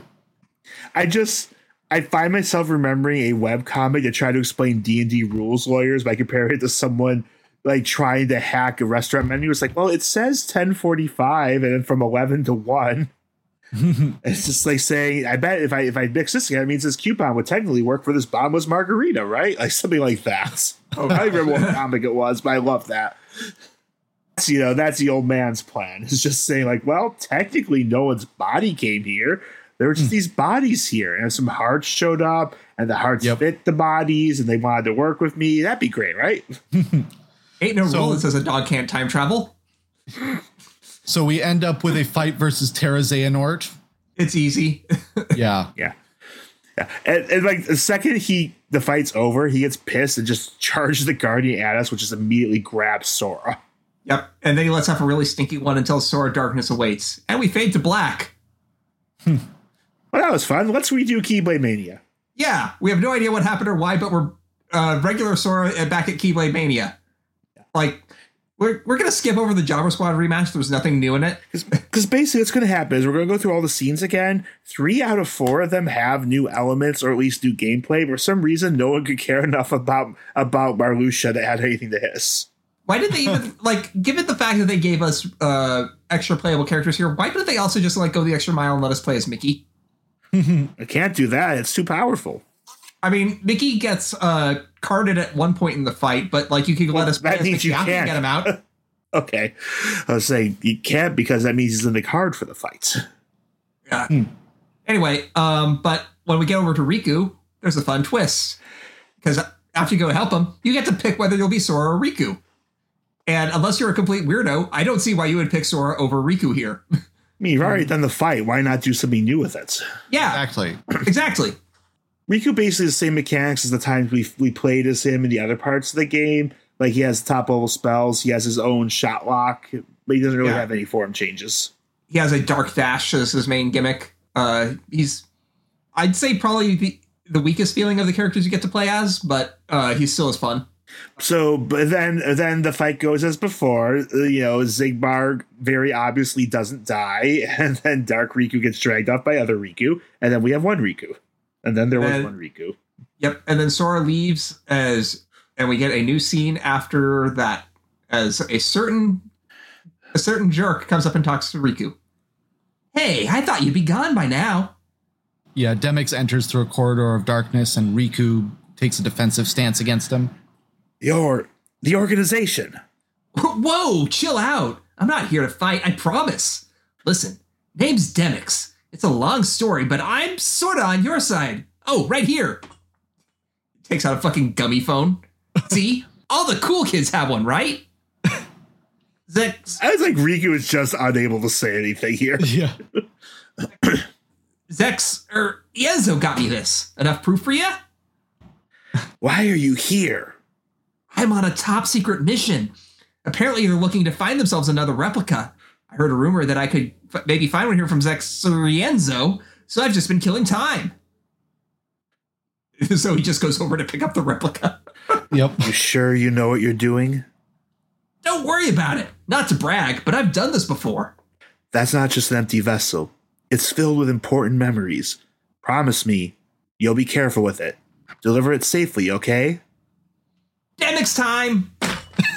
I swear, he's. I just write his image of him on a sitar, just just seeing Secret Agent Man now. What is your deal, Demyx? It will never be Demyx time. why are you like this? It'll never be a thing. Stop trying to make fetch happen. It's never gonna happen. That's another secret. Demyx man. Secret. Secret. Damn, mix man. They've given you a number, but then took away that because you're extra. That's terrible. Oh, absolutely. That's the point. anyway, uh, So next- yeah, it's it's it's a light scene, but it's kind of fun just seeing that they're saying, well, might as well have them see other characters. also we need to explain where the replica came from. I guess I don't know. We knew where it was. It was just sitting there on the ground with Riku. Yeah, but we needed to show exactly how it take it took it away. Because reasons. Because fans will complain about every single plot hole if you leave one in there, despite the fact that they can't put things put two things together. Bleh. So then Oh, we that was take- okay. So that was the warm up. The next two uh, scenes have a lot more to say. Oh yeah. We pick up with the Birth by Sleep team now. We got pre-scene. So this is before Sora shows up to help out. Terra! Ventus is uh, confronting, uh, Terranort and yeah, and Terra Nort. Look closely. That's not Terra. Maybe not, but I'm still going to keep calling his name. We have to light his way home. Then, hey guys, feeling a little left out here. Vanitas, you're coming home too. Huh? But my home isn't you. You know what'll happen, right? I'll just disappear inside of you forever. Don't you have any love at all for your own brother? We're not brothers. We're the same. you believe that? Then you really are naive. Huh? This may shock you, but we're not the same like you think. I was just hidden deep inside of you for a really long time. All Xehanort did was tear me right out of you. Then go back to where you came from. Hmm. Make me! If it's darkness you're looking for, Ventus, then I have more than enough to go around. Stop! Quit using your friend for your games! A Keyblade Master wielding your key in anger? Shameful. We have unfinished business.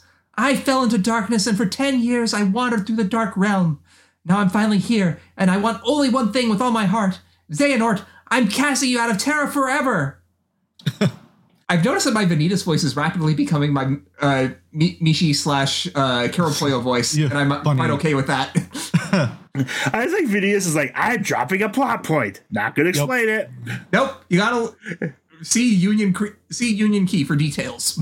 And possibly Dark like- Road. I'm not sure. Yeah, something like that. Whatever it is, um, yeah, something about uh, Ventus is just like full of darkness, I guess. And it's like Terrador's like, I'm bored. Quit ignoring me. Yep. Terra, Terra Xehanort's just like, stop ignoring me or else I will cut you in half. I got the darkness to go around. Yep. I believe we start fighting as Aqua here, but then Sora arrives part three when we get character selection. And if you're aren't a sociopath, you'll stick with Aqua. yeah. So now this now the scene gets a little mixed up because we start cutting back and forth on things again for a bit. Well, not Yeah, yet. like- this one is pretty quick. Yeah, after we beat Terra Xehanort, we see future Sora in the present, submersed in darkness, where he's woken up due to Terra's heart being beaten, and he's now finally in Terra's heart. Future Sora in the present. So it's he's the ghost of Christmas past from the future. Ignore me. Is that what that is? Or No, No, that's the thousands of years ago. Yeah, Okay. Ignore me is the is the uh, I can't remember what he was called, like the uh, the Grand High Arbiter or something. Yeah. okay, I'm coming out. Please continue to ignore me. But no, this is thousands of years ago. Yeah. all right. Um, meme characters. And so does future Sora jump back to himself? Is that what happens here? I forget exactly. I, it's kind of hard to follow this. I just kind of go along with the scenes are showing me. Yeah, I'm pretty sure he jumps back to Sora. Yeah, it seems like like the explanation here is that after the fight with Terra Xehanort uh, back then w- with Lingering Will, Future Sora just kind of tagged along inside of Terra Xehanort, submerged in darkness for a while, and then he came back out.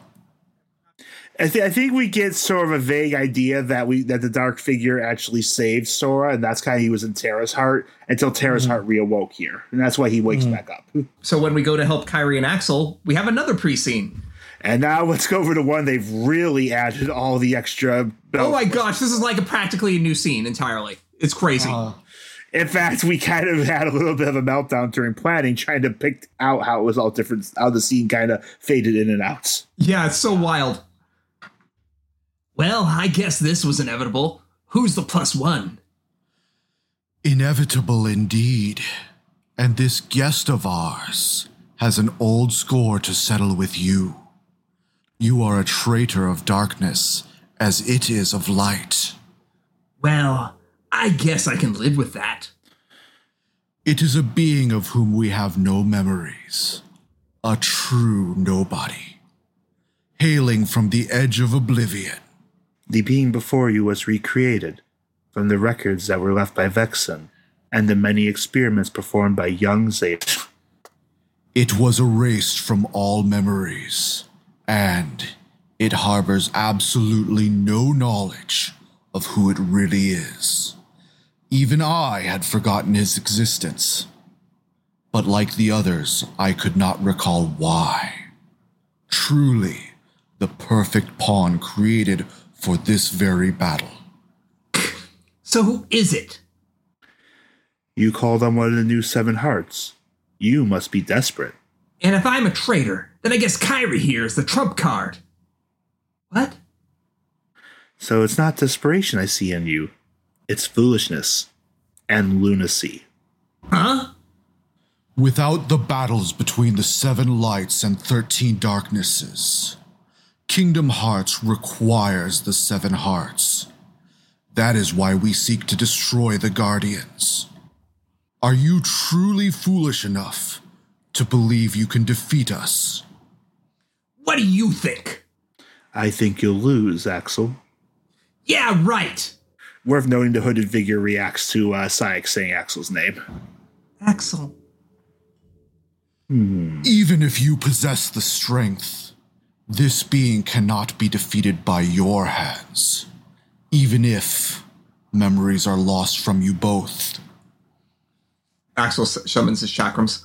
All right, let's find out. The hooded figure takes knocks back his chakrams with a kingdom key, and Axel then like actually combines the chakrams into his keyblade, but he kind of stops noticing what what just happened. Wait, that Keyblade. It's just like Sora's. Are you. Is that you? Roxas? Roxas. Saïx kind of gives the figure a sidelong look. No, it's not Roxas. Axel. Roxas. Axel. Kairi's blocks the hooded figure from attacking Axel, and he's and Kairi sees a, a, a girl's face briefly. A girl? So it's just worth noting. You see, Saïx is like, "Oh, this might work,". Because he notices that Xion is reacting to names. He actually makes a point of starting to say Axel name again. It's not Roxas, Axel. yeah. Yeah, dude. Just like say the names over and over again until it's just like, and now we have a, and now we have a Xion. but And since, but since he still commits to this fight to the death, it's like he really is half between trying to be a double agent but still being committed to the role he's been stuck in. yeah, mm-hmm. Sora shows up and we're required to be in for the first part of this fight. And at the midpoint, we have Sora classing with Xion and calling her name again. At, at which point we cut to future Sora and things get confusing. basically a lot's happening out in the main scene, but we're having these. We're basically having several scenes with Sora being added in, and then they start adding little bits to the main scene as well. So it got kind of mixed up. Yeah.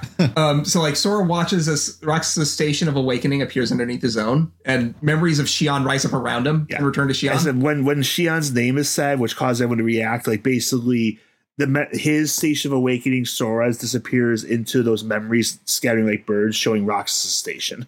Mm-hmm. So after Xion collapses, Roxas talks to future Sora, and the two sort of make a plan that we'll hear the full details of in a bit. Like, So it- then we get Roxas making his big entrance, and then the cutscene fight continues. Then we suddenly jump back to Sora and Roxas inside the station. I need your help. There's something me and my friends have to reclaim, something that's connected our hearts. That's what's binding me to this world. The last key. I need your help to get it back. Got it. I have an idea. Wait for my signal. So everyone rushes uh, Xemnas. They get knocked back. Saïx is holding back um, Axel and friends, and Kairi and Sora are getting caught in some sort of uh, weird force field darkness attack, being hovered in the air by Xemnas, who comments like they're going to like disappear. But then Sora's light appears on Roxas. Now we get to be Roxas for fighting Xemnas and Saïx, and like Sora's not in the fight again yet at this point, right? Is this worth noting? This is the first time we're, we're playing as someone who we didn't get to play as in the Kingdom Hearts 3. So this is a completely new uh, program because both Aqua and Riku were usable at different points in the game. yeah, yeah. So they do have the technology. Why didn't they give us Mickey? yeah. and Roxas is absolutely a shredder. oh my gosh, he is so powerful. Like he Yeah. has he has a light speed dash. He's got the dual wielding keyblades. He's a lot of fun. And the thing is, to counter that, you're like Xemnas and Saïx aren't fucking around either. Oh no, this is a this is one of the harder ones of these as well. Yeah, Like as I, I mentioned earlier, I think it's kind of clear to me that if there's anyone that's more powerful than Sora in this entire setting, it's got to be Roxas. yeah, probably. Because Roxas can hold two Keyblades consistently, which no one else seems able to. He has all of Sora's um, abilities. He also spent an even longer time fighting. Like he fought in active combat scenarios for a year with various levels of difficulty. Yeah. But yeah, and he seems to like also partly have a little bit of Ventus in him, and Ventus has like thousands of years of information. And for some reason, nobody seemed to have like seemed to easily have elemental power. So his because his is light, he actually seems to be able to channel light even more freely and crazily. Well, I just have this one question: Why the fuck did Nomura think no one wanted to know more about Roxas? it's so weird. Okay. Anyway, so yeah, I have in my notes for the Roxas versus Xemnas and Saïx fight that I whittled Xemnas down first because he's a jerk to deal with while avoiding a morbing Saix, but focusing on the morbing Saix tends to just fucking kill me.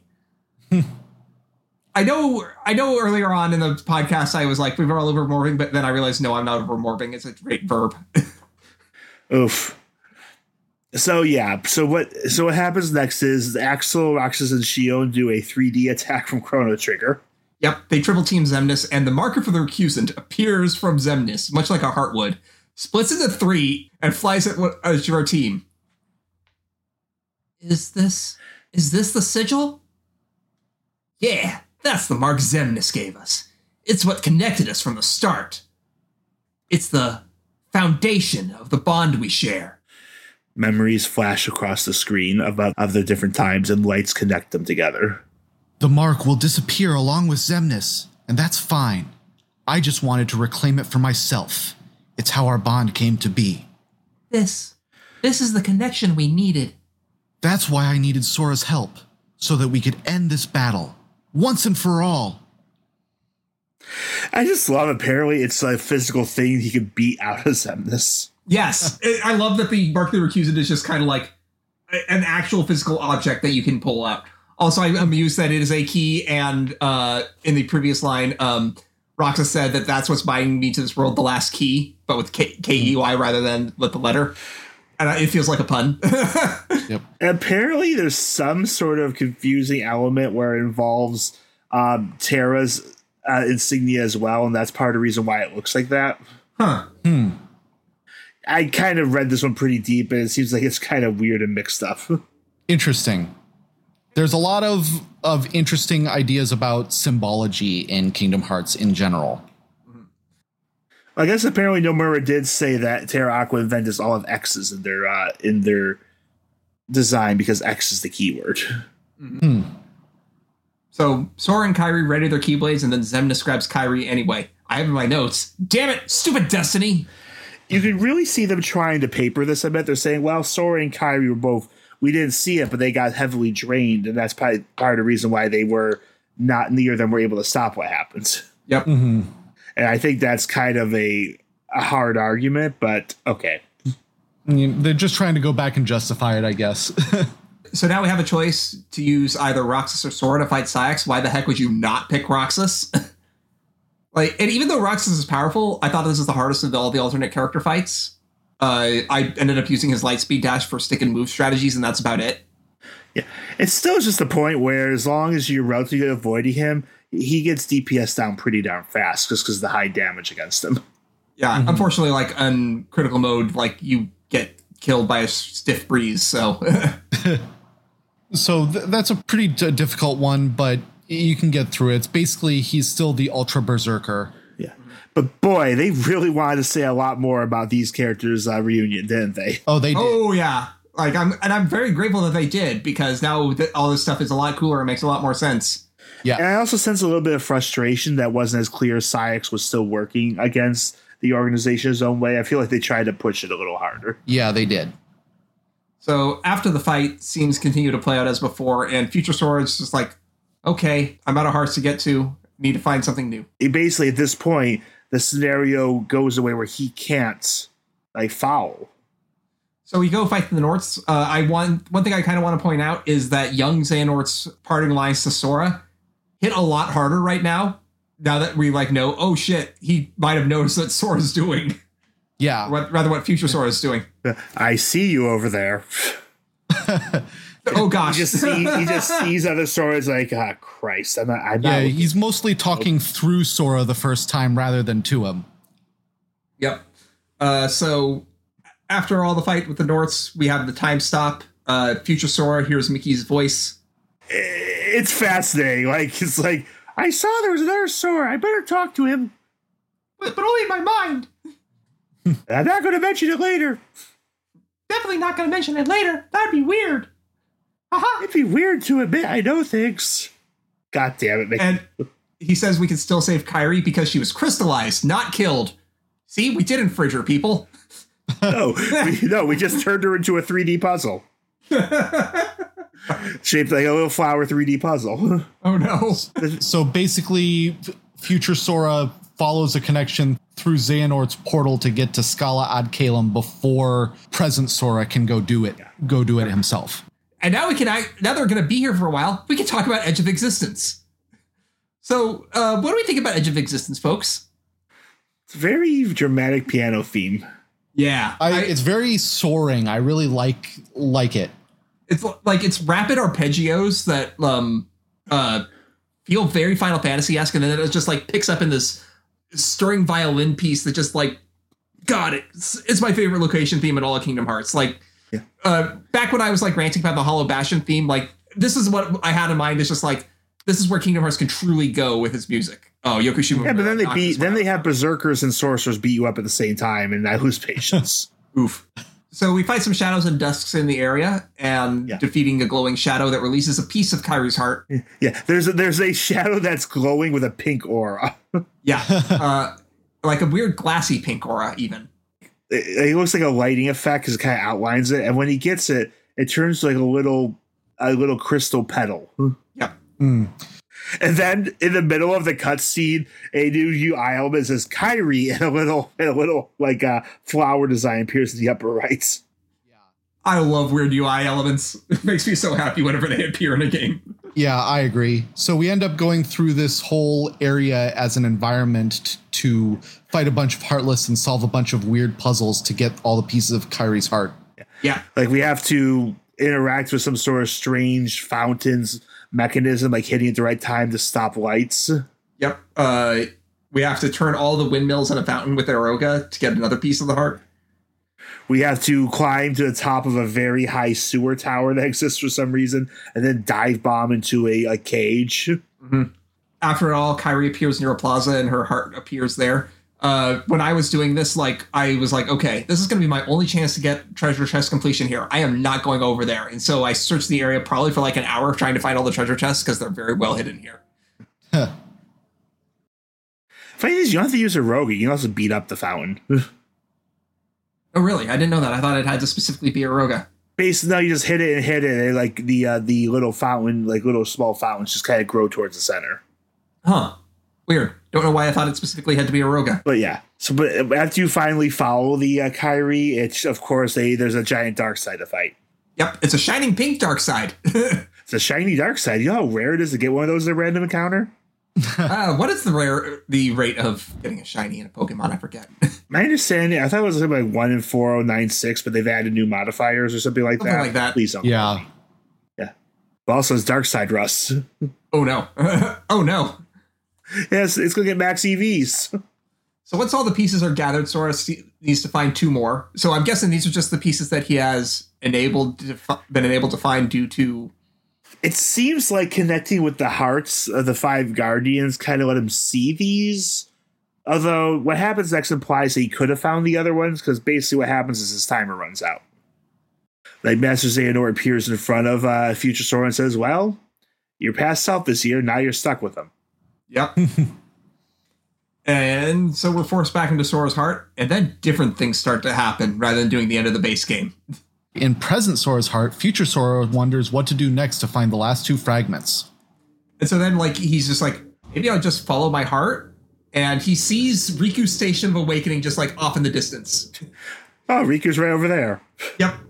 It Yeah, goes, and I'm just going right back to the taboo thing. I'm still imagining the Elrics' doors inside the Gate of Truth being right next to each other. Oh gosh. Uh, and so yeah, he goes over there, and now we're on the other side of the portal as the Keyblade Masters are holding back Kingdom Hearts.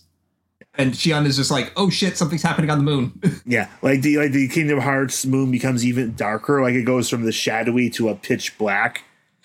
And then as we see we see a cut to Master Xehanort fighting the, like, at the pinnacle of the tower. A dramatic theme kicks out, and the and those armored replicas come out to face the heroes. yep. And so like we get all the heroes get like knocked into the sky for this fight. And so we're like, The background is filled with all of these keyholes just opening and closing. And like they're being and the, and the keyholes are being swept along with the wind as well. It's just everything's Yeah. completely chaotic. yeah. So now we have to have the Guardians of Light versus the replicas. I have in my notes, this is so fucking cool. I have nothing but praise for this. It's one of the coolest thing Kingdom Hearts I've ever done. It's kind of a simple thing. Like it switches to a specific hero. I think it starts with Riku. It, it's totally a cinematic cutscene fight, but it's like You attack and attack and attack until a reaction command comes out, which is kind of like a mini little like uh, limit break, and it's usually showing like two of them at a time attacking. Like first Yeah. Axel and Riku, and then it switches over to Axel control, and Roxas is next to him. or like and then occasionally it'll switch to the people that are using uh reflect in the background and like you have to specifically reflect all the uh, replicas Like all the replicas like rear back and go to charge, and then Mickey, Xion, and Kairi cast a massive reflect that guards everyone. Then you can block it back. yeah like it, There's this so many cool so cool looking what it's just like epic moment after epic moment after epic Re- moment Riku and Terra Yeah. get a back to back moment. Then the guy gives each other a keyblade high five before they Yes! before they strike. Uh, Ter- I think I think Ventus tells Roxas he looks cool. Yeah, Yeah, they they do so many just like cool moments to just try to pay off of this is the coolest moment we're ever going to do in Kingdom Hearts uh, right Aqua now. cuts Aqua cuts right into her spell we- a spell weaver uh, um, uh, figure skating spin. Axel ch- Axel combines it with his chakra for just a massive. He does fire spin. Let's be honest. yeah and so like all that being said like it's the coolest moment in kingdom hearts no it's the coolest moment in kingdom hearts so far Yes,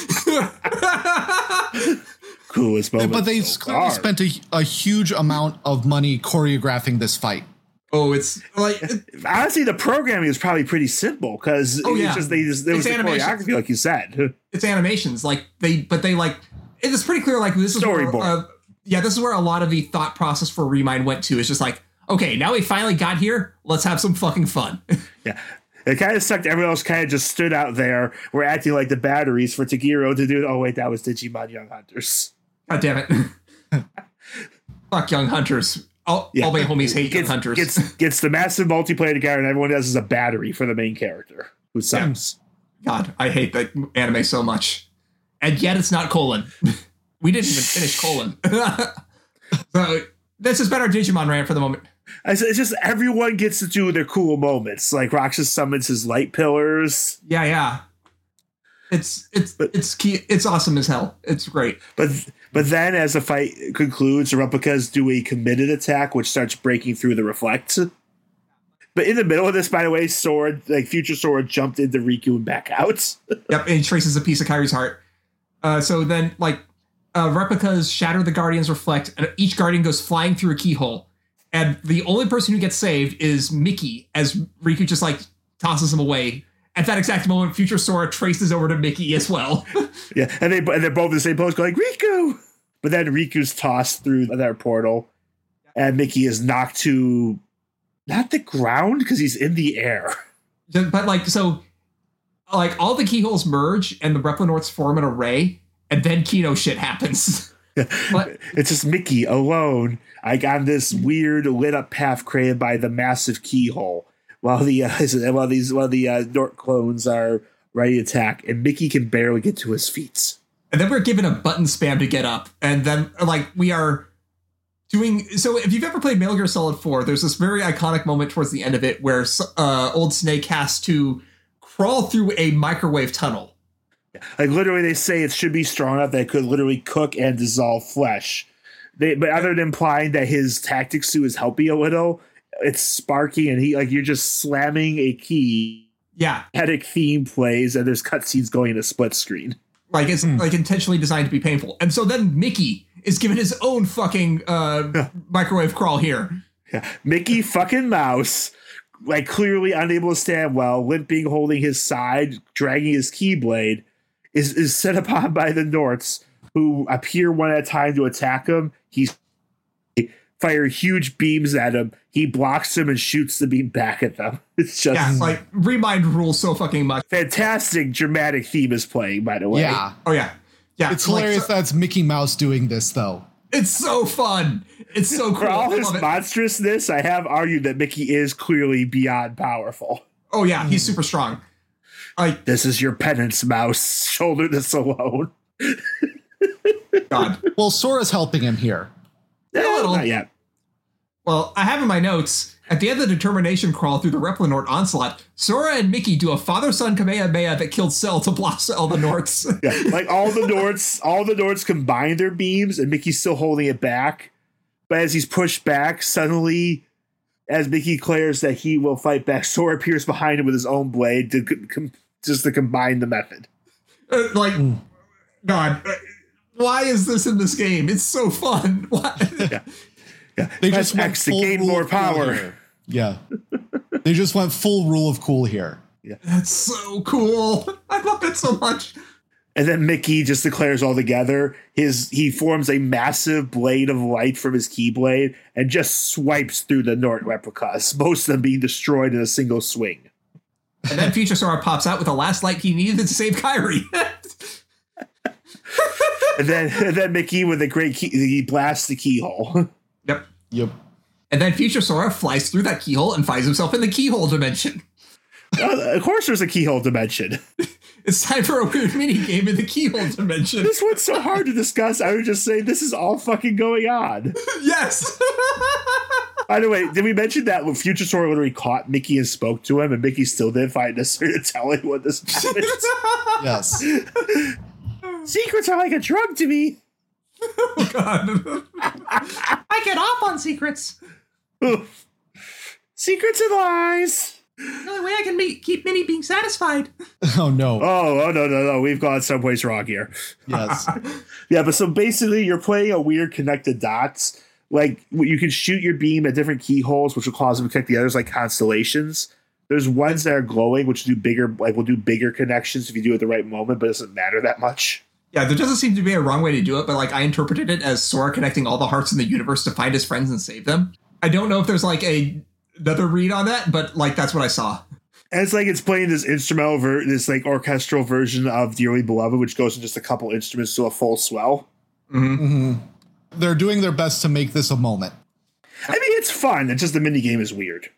Yep. Uh, the Guardians all return, and fragments of Kairi's heart all become a flower. Sora zaps the flower with his keyblade, and Kairi reappears. There's so much fun back Ugh. here. Do I want to? Do I want to say it? I mean, should I it. say it? You're Let- gonna let- say Yeah, it. Sora. Sora just deflowered Kairi. God No. damn it. I was, I was Gotta say debating, it. and then you told You're me to go with it. it. You're gonna say it. You might as well fucking say it, buddy. Honestly, I felt guilty enough. I wasn't sure on that one. Well, they brazen the sky in front of Kingdom Hearts here, so I can't get some blood. I just love he does the whole Kingdom Hearts 2 opening the way, like he makes the the cloudy zone, the uh, and then like does the circle blast from it Yep. to open up the last keyhole to to reawaken her. But then a spiral of darkness interrupts the happy moment because who should show up but Armored Xehanort? Was all those Xehanort clones turned into Dark Wisp, and those appear to have, have remained, and now they're slowly gathering. Yep. And so now we get the choice of using Sora or Kairi to fight Armored Xehanort. Yeah, you could pick Sora, but this is the first opportunity we've ever had to play as Kairi. You would be a damn fool not to pick Kairi. You could pick Sora, but then why did you why, why do you not have joy in your life? Yeah, seriously. You've already But fought yeah. Armored Xehanort as Sora. Well, not this Armored Xehanort though. This is a totally new fight. Uh huh. and Night Sky, and for somehow he's formed like the array of those no name replicas behind him, like they're like their wings. So uh, this fight is very tough on critical mode, but Kairi is incredibly fun to play as. Like, Kairi, she's tricky. yeah, like she's a lot faster than Aqua, but she still focuses a bit more on magic, uh, but also like Her- speed. Like, Yeah. I, I would say she's more like a red mage than Aqua's. Her attack animations have a bit of wind up. Like she moves Yeah. pretty okay, but her attack animation slows up. But she hits surprisingly like a truck, and she has brutal, she has brutal light filled combos. and I also just like love her animations. I think they're really cute. It's like her and Sora have the have the uh have the the shipping dual tech of of wings and memories. Yeah, like um, I think I love one of one of Kairi's attacks is she just goes, "Please work." Yeah, and that's her. It's like that's her just spinning her keyblade around like she's in wisdom form too. So she's, yeah, yeah. I just like her and her and uh, her and Sora hold hands, form a giant pair of wings, one each, dive bomb the Xehanort, and like a random memory appears in one of the feathers that molts off. Yes. I said it's the shipping wings. Yeah, that is the move called connecting hearts, right? Or is that just No, like a connecting hearts is their final blast, I believe. Right, right, okay, yeah, yeah. Uh, you get a checkpoint at the halfway mark when uh, Armor Xehanort's armor starts to break. He starts to open up a bunch of keyholes and seems to destroy worlds as part of his attacks, dropping meteors on the arena. It's really Yeah, dramatic. like these black planetoids appear out of the keyholes. His keyblades strike into them, turn them red and, and glowing, and then they crash in. So we're going pretty Gurren Lagann scale here. it's pretty amazing. I love it. Yeah. It's so unique too. It's like the only fight like this. And so once this fight's finished, like it's still in the sky, they open up a keyhole together, and that awakens. And that has the other guardians appear.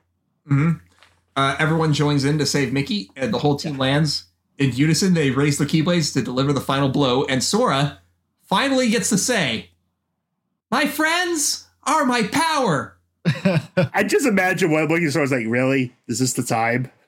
I, hey, I want to point out that signature line that lets you know Kingdom Hearts has hit its climax does not appear in the base game. I went and checked the fucking script. Like, uh, there's a bit of a mocking tone of it, uh, but like Sora never gets a chance to say it until now. Yeah. Like, and I feel like, and like honestly, that's why my I think the base game feels incomplete without Remind. And I love that the armored Xehanort clone basically gets DBZ key blasted into nothingness, like a huge Yeah. beam of light that dissolves in. Yeah. He's blasted away by the power of friendship. I have the power of friendship and Disney on my side, as we'd established. And finally, on the other side, we have Sora, Donald, and Goofy win their own fight with Master Xehanort. So this all happened at the same time as Yeah. the final fight of Kingdom Hearts was occurring. It's worth noting though, Sora and Kairi have turned into light and vanished. And honestly, was like, wait, what just happened? yeah, it's like everyone do, th- and they're like, we're not going to tell. No one told Sora anything. No, no one told Sora, Donald, and Goofy that that happened. Just Oh gosh, doesn't make sense. but it's wonderful. Uh, uh, I, I, I I feel like all of them are just kind of like, did we just have a shared collective hallucination? We're not telling Sora about that, right? Yeah, yeah, he missed that cool fight. He doesn't get to know about. But did he miss it? I think he was there.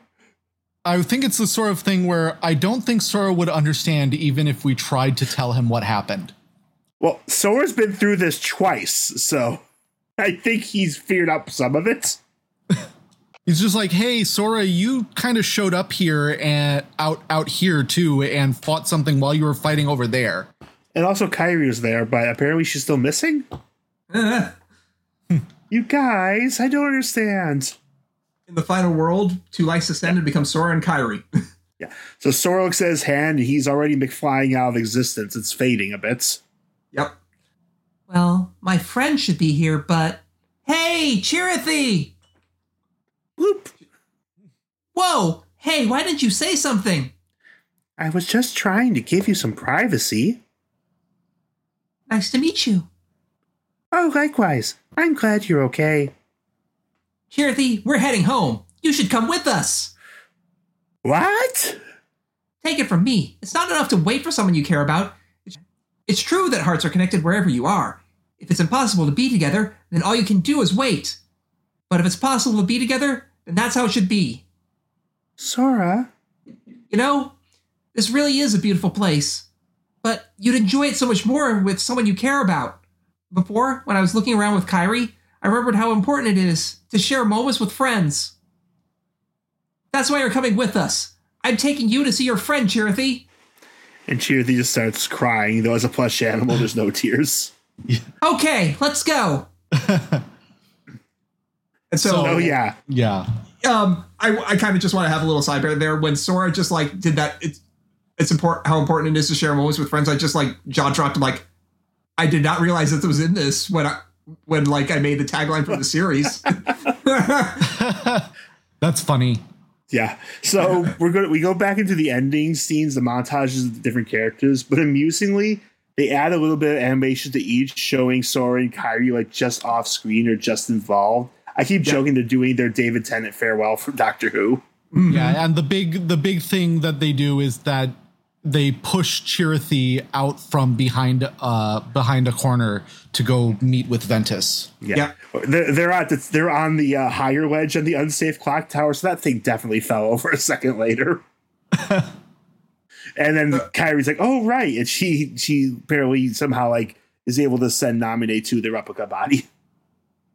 Like we see the light, we see the light being taken from her body and sent to it.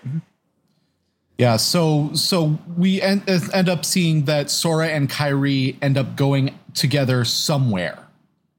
And like, yeah, we don't hear the final words between them, and the credits roll. Uh, and Sora still disappears. Uh, that's it. Uh, so yeah, And Limit Cut episode is Lucio now and the four ta- Lucio and the four towers happens before, but I kept forgetting to say. Yeah, Anyone find it really strange they insisted on calling the one character young Xehanort in the dialogue? young Hey. Is out working. Just well, they need to distinguish him. Would you prefer they call him the NFT pusher slash the uh, AI grifter? I mean that's what you call him. I know, right? It would be accurate, but that's not what they do. Yeah. So uh, well, we really don't have much story left to talk about. What we have left to talk about is Limit Cut and how I gave up on it immediately. Limit Cut. I mean, I difficult. tried fights. I tried about four recurrences of three different fights. Like ah, I can't be bothered. Limit Cut episode is now available. Who wants data battles? I do, I do. My favorite bit of trivia about Limit Cut, I'm going to say right here, is that apparently it was named because Nomura basically saw the fights with the uh, Real Organization in the actual game as the dumbed down narrative versions. And what we're seeing here is with all their limits removed, here's what the fights were quote unquote actually like. But like, It's- a lot of those fights were were like uh, multi-person battles. So were all these fights happening at the same time? That'd be terrifying. Whoops, broke the. Uh, whoops, we just broke the engine. We can't do that. It's Oh, kind no. of the opposite of the minstrels retellings in Final Fantasy XIV. Yeah, I guess so. Like in that, a guy made up something new to make it harder. In this, the story was told first in a less realistic version or something. Yeah. Mm-hmm. There's also a little bit of story building up to them, though. Uh, so we first start off with Riku seeing off Terra, Ventus, and Aqua. Uh, they're on a journey to the realm of darkness. Aqua's like, it's fine. Now I have them, so they could suffer as much as I did. Yeah, pretty much. I, I swear Aqua's too nice to not feel vengeful thoughts, but I I could just imagine her getting a really dark sense of humor about it. She's just gonna just walking along the dark meridian. She just uh, casually pushes Terra into the water. Like not that I guess she's still too nice for that. I like imagining her making just the darkest shit jokes. just total gallows humor the whole way. I remember this place. This is where I lost all hope and just sat just sat staring at the ground for three weeks. Something like that. Just to completely disturb them. Then we cut to Radiant Garden, and we learn that a year has passed since the main story ended. And shock of shocks, we have Final Fantasy characters. Gasp! They don't exist anymore. But Kingdom Hearts doesn't need Final Fantasy. We got with the Radiant Four, if you recall who that Yeah. of. Uh, we got Cid, Aerith, Yuffie. I think it's just Cid, Aerith, and Yuffie. No, Leon's there because I still Oh, yeah, know Leon, I'm yeah. still not David Yeah, right. Anymore. Yeah. Cid, so yeah, we got the Cid, Aerith, Yuffie, and uh, Leon. And let's be clear: Leon, Yuffie, and Aerith have nothing to do but just show off the fact that they had finished the models but didn't put them in the in the base game. Yeah. Cid, however, has something else, but we'll get to that in a moment. First, we learn what all the other people are doing. Mickey, Donald, and Goofy are just searching all the worlds they've already been for Sora, which seems unproductive. I feel like they just pop in Hades every so often. Is Sora here now? No. Get out! Uh, How about now? Go away as we said before, Terra, Ventus, and Aqua are off in the realm of darkness looking for him. for a year. Uh, I think they left more recently than that. Is the impression I. Except no. Well, we see their scene, and then it has a title card saying one year later once it switches to Radiant. They might be ta making regular expeditions. That certainly seems less destructive. They didn't go wearing their armor this time. So all the folks in Twilight Town are studying Roxas and Xion's memories. Kairi is working with Ansem the Wise, Even, and Ienzo and has been asleep for a year while I search her heart. What the fuck? Yeah, so we have a girl on a slab in the lab with two old guys and the young guy they groomed. Uh, uh, This is don't think about uncomfortable. Riku, you should be more upset about the fact that your only other childhood friend is in a coma. learn more about this, go play Melody of Memories. We'll do that next week. and in Radiant Garden, Cid has discovered something in the data. I found a Sora. Well, no, they made another data Sora. I have in my notes. Cid, could you stop creating data life? So again, is Tron just not available? Apparently not. guess not. Because this is remember, this is their copy Tron. Original Tron is still possibly Rinzler, I know, but Final Fantasy characters think that if Data Sora fights the data of real Organization 13, they can find a way to the real Sora. that's flimsy, man. I mean, they can't access the data directly, which is why they need a Data Sora to fight them. Don't you get it? By the way, Cid, like a dick, shouts, What the hell is that? And they all get the screen to see Sora there before he explains anything. So, like, you found Sora in the computer? No. I just made a data Sora. so anyway, now we are Riku, and we access the computer, and we are now Data Sora in the Garden of Assemblage. Is Riku like have a controller and is controlling Data Sora? I think so. Hmm. This is weird. This is very weird. This is extremely weird, but oh man, it is our opportunity now to have some data battles. 11 data things are open and two are closed. I started with the cannon fodder and went through the order of relevance. Even in normal mode, because I hadn't like upgraded all the way, I didn't do completions. I was crushed Oh. almost immediately. And while I toyed with going back and starting to complete, I honestly felt too exhausted. You really need to have like all the best equipment and and some preparation yeah. in order to do these. It still will require you to learn patterns to do this even on lower difficulty levels. Like each one of these is a much better design fight than the data battles in Kingdom Hearts 2, I think. Uh, apart from like Data Vanitas, but we'll get to that. They're a little bit more fair, I think, usually than the Kingdom Hearts 2 ones. they're more fair, but they're also more interesting. Is the thing like they're not just like here's a increased HP of the same fight that you did before, like with say Data Marluxia in Kingdom Hearts 2. So first one I fought, the most cannon foddery of them all, was Larxene, number six. Well, she's just there because she didn't have anything better to do that weekend. So Exactly. So she has a version of 13th Struggle for her music. It's probably the least notable of these themes, but it's still pretty neat. Yeah. I notice the themes kind of fall into like there's like two main things for most of them, except for those that have very individual themes. Yeah. Um, so it's I considered it a bit of a rough intro to the data battles, but uh, it still ended up being one of the easier ones to learn. She introduces the idea that there's going to be blockable and unblockable hits. She zips around like a ferret on speed. Let's be clear here. but like once you understand her patterns, she's really predictable. She's vulnerable to shot locks when she's in clone spam. So in the end, I found her pretty easy. B plus. Next one that I fought was number seven, Marluxia. His music is Lord of the Castle, data version. And I got carpal tunnel fighting this asshole. Yeah. He has several basic states. He's while he's attacking and he's blockable, while he's attacking he's unblockable, and while he's vulnerable. And he can and he flips between those states constantly in his attack patterns. Like I can't choose to skip phases in this fight like I could in the last one. Uh, so I forced myself to play more conservatively, only attacking when I knew he was vulnerable. Yeah, a lot of these a lot of these data battles I found is just a question of don't get greedy, just whittle down the health bars when you can. So um, Larxene's desperation mode uh, was one that was like super vulnerable to shot locks. He's a desperation move. He T poses certain dominance and just like uh, and he puts up some armor, as I recall. First time is when he's at sixty percent HP. Second time is he when he locks himself at one HP, and he casts Doom on Sora. The first time you need to break his armor to dispel Doom. Uh, he's a bit invulnerable, but it's slow to tick. The second time he's invulnerable for a very long time. And it's just like you have to find the right opportunity to shot lock him to get to rip away that last HP. He's weak to fire, which instantly rips off his armor, but in the end, I found him pretty annoying and I gave him a B. Next up, I did uh, number five, Luxord, finish off the Jabra squad. Yes, I know he seems to be more on Xigbar's level actually with what we saw before, but uh, he self sorted with the Jabras and Keyblade Mania as Mickey's opponent, so that's where he goes. Because his element is time, his time power is back. Yep. I need to call, out that the his version of 13th Struggle is slightly different from Larxene's. It's a bit more like contemplative, if that's the right word. And it fucking mm. kicks ass. It's one of my favorite songs to just like pull up from Kingdom Hearts 3 and listen to from time to time. It's really cool. This is the first fight that I gave the S grade for this game. Like it is a really cool fight. It changes the rules of Kingdom Hearts here to test your patience, blocking, attention, and precision. Like what I ended up thinking about it is that it's like a stand battle in JoJo's Bizarre Adventure rather than your typical Kingdom Hearts brawl.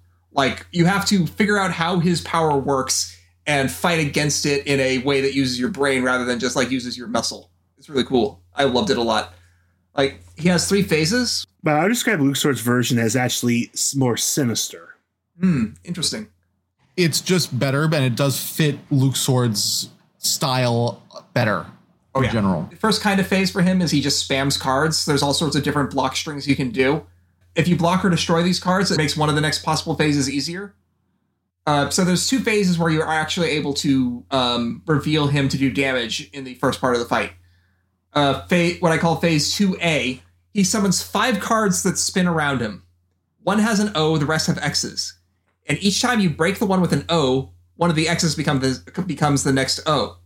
When you break all the O's, his barrier breaks and you can attack him. Fuck up, and you blow up.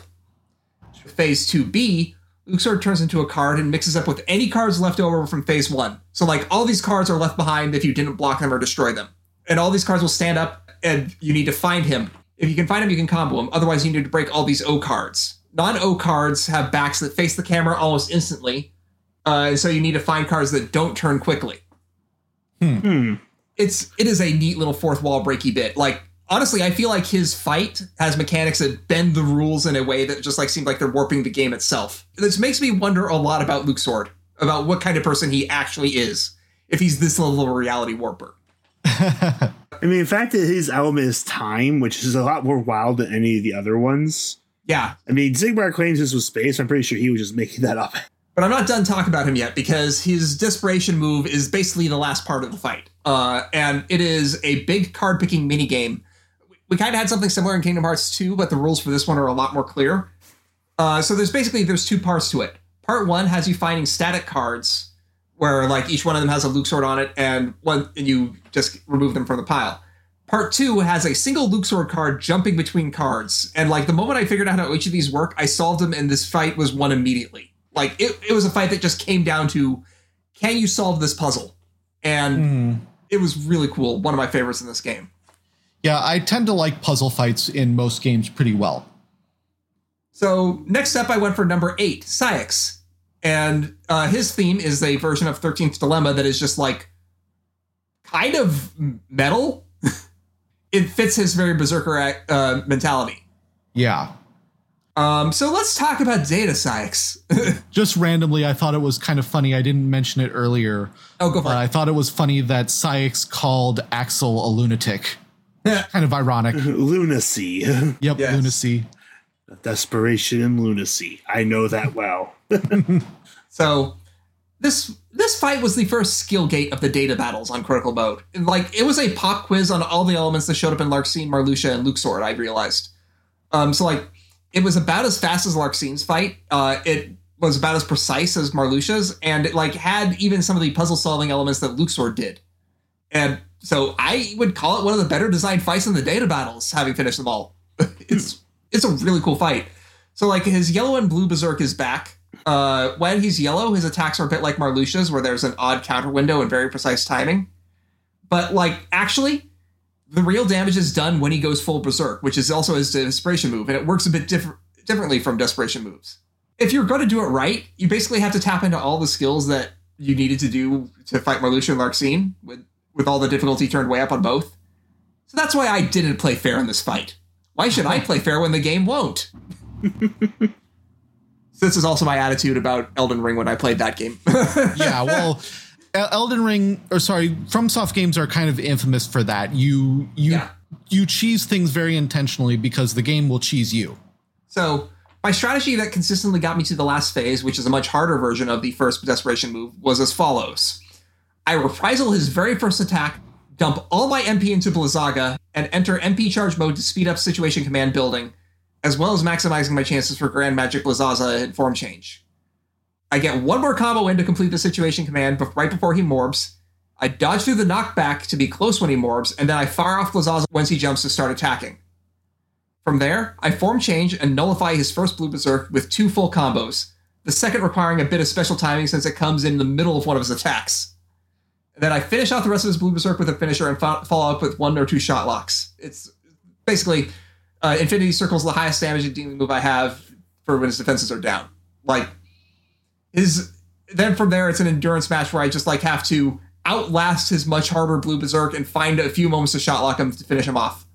I went from hating this fight to kind of loving it. Like it pushed me to improve in ways that the other David Data battles really didn't. And like once you figure out how predictable it is, I had to knock it down a bit of a grade, but I gave it an A. It's really cool. I really like this fight. I will have less of a dissertation on the next few fights. yeah, I, I like you talking about them, but there's too many fights. I'll talk about that full. I know. so, well, fortunately, they're going to get a bit easier from here. Uh, next up was number 10, Repliku, with the Forze del Male theme. Uh, it's a quick and easy little puzzle. Like, he has a lot of dark elemental magic attacks, so stacking dark resistance negates a lot of incoming damage. He, so his little trick is that he uh, will block your own attacks, kind of like John playing Birth by Sleep as Aqua with a barrier. Uh, and you can bait his barrier surge with a single poke and dodge, then follow up with a combo once the attack goes off. Like what it seemed a little little chaotic at first, but like I solved it really quickly and didn't find it to be that annoying, but also not that special. But a minus. So the second to last non-Nort is number eleven, Vanitas. His old Under the Darkness doesn't get a new version of the base game, and he's stupid. I hate his shtick, and I'm tired of him. His mechanics aren't difficult, and his blink dodge is actually reasonably predictable and revenge count this time. But his desperation move is a pain in the ass to deal with, and it's just like a real RNG fest. Eventually, I found an exploit where I could link a shot lock to the end of certain combo strings to skip his desperation move. Fuck this guy. C grade.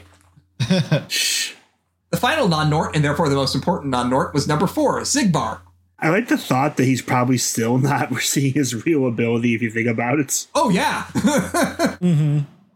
Because because he's a Keyblade wielder and we never see him use it. he also has 13th Dilemma. He has a cool little uh, tense low key version of it as well that shows up when you have his face off mechanic. Uh, this is the best Xigbar fight yet. Like, there's no perspective fuckery this time around. It's just a good old fashioned sniper duel in close quarters, uh, if that makes sense. Like, um, I, you make me you make me think of the gun the gun fu from Equilibrium though when you say that. kinda. He opens up the fight by making a big donut in the arena. You can't go through the center, and you have to like move around the side. This is actually one of the few fights where uh, I couldn't find a way to stun him long enough with magic to get in a shot lock, so I had to play fair the entire fight. I got uh, more aggressive as I went on, and uh, it got really satisfying. Uh, a plus. This is a great fight. Uh, so let's go from the non-Norts to the least Norty of the Norts, number nine, Terra Xehanort. Nort Nort Nort Nort Nort. And Nort, Norts. everything is Nort. Uh, so his fight theme is a version of Dismiss, and unfortunately, he's a lot like Vanitas. I noticed I didn't like the fights that were Birth by Sleepish, and that was coincidentally, or maybe not so coincidentally, Vanitas and Terra Xehanort. Uh, he had a few basic patterns and the easiest uh, desperation move. Like, I didn't think he was very fun. I gave him a C. Number 12 is Young Xehanort with his old Impeto Oscuro battle theme. And I found it, folks. The easiest data battle. he has lower HP than the other data battles, and all that does is open him up to the shot lock exploits that I've been doing. Yeah, he he does a lot of like weird traps to try to counter you and catch you. He tries to do like area control, but Yeah, his patterns are some of the easiest to learn and counter, and it was like pretty easy to figure out how to make those exploits. Like, it's the opposite of mysterious figure. It didn't wear out its welcome. Hmm. Plus, next Nort was number two, Ansem, Seeker of Darkness. His battle theme is Lamenza Oscura, and fucking hell is he annoying. So, whenever a boss goes into their desperation mode, I like to say they T pose to assert dominance. And as fitting in a tier of bosses T poses to assert dominance, Ansem is always T posing, and therefore is the most annoying to fight. Like, he's always playing Keep Away, and his DM ca- is one of the nastiest to counter since Saïx's Blue Berserk. But unlike Saïx, nothing is fun about solving him. He's just annoying to counter, and like, at the end of the day, he's just thwarted by spamming heal- healing items. I liked him better than, than Vanitas, though. B minus. Oh, we finally made it to the last data battle of the 11 we had available from the start. Number three, Xemnas. The Skirta del Ignito is the battle theme, and it's an amazing fight. Everything you could want from a Xemnas fight is here. Uh, he has a lot of cool moves with his uh, nothingness tendrils. He has the laser dome that you have to block your way through, and it's not just like a, a simple uh, situation command to block your way through. No, you have to like time it perfectly and learn it. It's really cool to do it right. Uh, It's like I don't want to talk about it too much because ultimately it's still just kind of like uh, another fight on this style. But man, it's really fun to get it right. I love this fight. Yeah, the laser dome is a desperation move, right? Yeah, yeah. Uh, like in the middle of it, you can actually still fight back a bit, as I recall. So, actually, no, you can't. You just need to block through it. Uh, yeah. The way this desperation move works is, um, you'll see a bunch of flashes of light, uh, and then you'll know, okay, I need to block this light. Then you might, at some points though, you might see a little blue flash of light in the in between little of the red flashes of light, and you know, okay, I need to dodge in the middle of this string. Like blue is usually an indicator that you need to dodge rather than block in these fights. Anyway, let's go on to Xion and Master Xehanort. Because they were the unlockables. Yep. Let's start with number 13, Xion. And no, she's number I. damn it. Uh, her fight theme is Vector to the Heavens, and holy fuck, is this a damn good version of Vector to the Heavens. Like, Vector to the Heavens has become one of my favorite boss themes in the entire series, and this is my favorite version of it. It's I'm gonna be real here. This is my favorite of the data battles, and probably my second favorite fight in the entire series. Okay, no, I have my notes as my third favorite fight in the series, just shy of Lingering Will. I don't know if I agree with that anymore. I think I might like it more than Lingering Will now. uh, like I had to fight for every inch, even after all the knowledge I built up to win. And so here's the thing: she introduces a gimmick that'll show up in the next few fights as well, but it's like the most interesting here. She has a status effect that reduces your maximum HP. And so, like, it's a direct counter to second chance reliance strategy. It makes form changes a lot more important than the undo status effects. Uh, she has two desperation moves, uh, and her second one illuminates the battlefield. You have to chip through her armor through the entire time. Like, it, I can't stress enough. This like is a really cool looking fight. Go watch a video of it. It'll look cool even if you see someone doing it well. It's really good. Finally, we have Master Xehanort number one. Forza della Scurita is the battle theme, and fuck this fight. It's not my least favorite. It's got I gave it a B, but um, I just got really tired of it, and it's the only fight in the game that I used a Kupo coin on, and I don't feel bad about that for a second. I remember saying that apparently he form changes the Keyblade repeatedly in it. Uh, yeah, his whole shtick is like he'll use the Keyblade as his attack pattern. He'll like, you need to block it. Uh, you need to do things like his desperation move is the chair room, but annoying. Is that his ultimate end, you think? Yeah, probably. Like I got through it by healing because I didn't want to learn that obnoxious block string. Ugh. yeah, it was it was fun to counterattack some of his moves, so that's why I put him above Vanitas, Terra Xehanort, and Ansem, but nah, not great. Still, that's all the data battles. Back in Radiant Garden, we've accomplished nothing. We found nothing. So it's like, well, that was nothing. It's like Riku got to play a challenge mode video game and accomplished nothing to the story. Yep. But then the fairy godmother shows up, sent here by Merlin and Yensid to find Riku. so she's here to ask about Riku's dreams. Riku explains that he's been seeing dreams of a strange city looking for Sora while someone else is watching, which uh, I'm presuming is go- supposed to be the Yozora secret movie. So they, oh no, the player is watching. Yes. no, I think he's talking specifically about Yozora is watching. But It also could be Master Master's watching, since it's probably him. True, true. Yeah, and uh, so like the dream doesn't have an ending, and Fairy Godmother's just like "Mm, that's not a problem. Even though it We'll, we'll end it in the next game. Yeah, we'll worry about it later. Uh, but Riku will be the key to finding Sora because he's been in Sora's dreams before. And so the fairy godmother says this. So they asked me to come here since dreams are my specialty. Why is she so damn sus? Her and Merlin, and they're actually going to be the new final villains, actually. I know, right? They are the true endgame above even Maleficent. Master Masters is doing everything because he needs to suppress them. yes. Oh my gosh, that's perfect JRPG-ness. Like the villain is trying to do everything to suppress the true evil that is the fairy godmother. Meanwhile, Ky- and then Kairi's in the final world. yep. Credits roll. Oh boy. Oh boy. So it was nice challenge for everyone, but boy, story there sure was nothing. Yeah. Uh, play Melody of Memories to get the rest of that story. You never can get the order of those words right. I always want to say memory and melody. I know, same. Uh, so the last part is the secret episode has been unlocked. Which is which is one scene and one final fight. Well, it's one scene, a fight, and two possible endings. yes. First we see Sora, what appears to be the final world, only it's night. This place. At least I'm all here. Hey! Is anyone out there? Hello? Hey. Hey, Who's that? where are you? Over here! I see you. Sora uh, slows down as the strange man comes into view. His appearance stuns Sora, and they stare at each other. Hey, aren't you? You know me? Yeah, you're Yozora, right? How do you know that? Who are you? I'm Sora. And actually, there's something I have to ask you. Sora? You're Sora? Huh? You know who I am? Sure, I've heard of you. If you're here, then this can't be the real world, can it? But wait, that girl, she told me about you. Maybe you are real after all. Are you done? No, this isn't the real world, and I am here. But this isn't what I really look like. How'd you recognize me as Yozora? Huh? Why are you using Sora's name? Because I am Sora. If you are who you say, and it was fate that brought us here, then my path is clear. So he, uh, Yozora summons his weapon. What is this gun crossbow thing? Yeah. Hmm. What? Yozora aims the weapon towards Sora, and the bow arms fold out from the crossbow.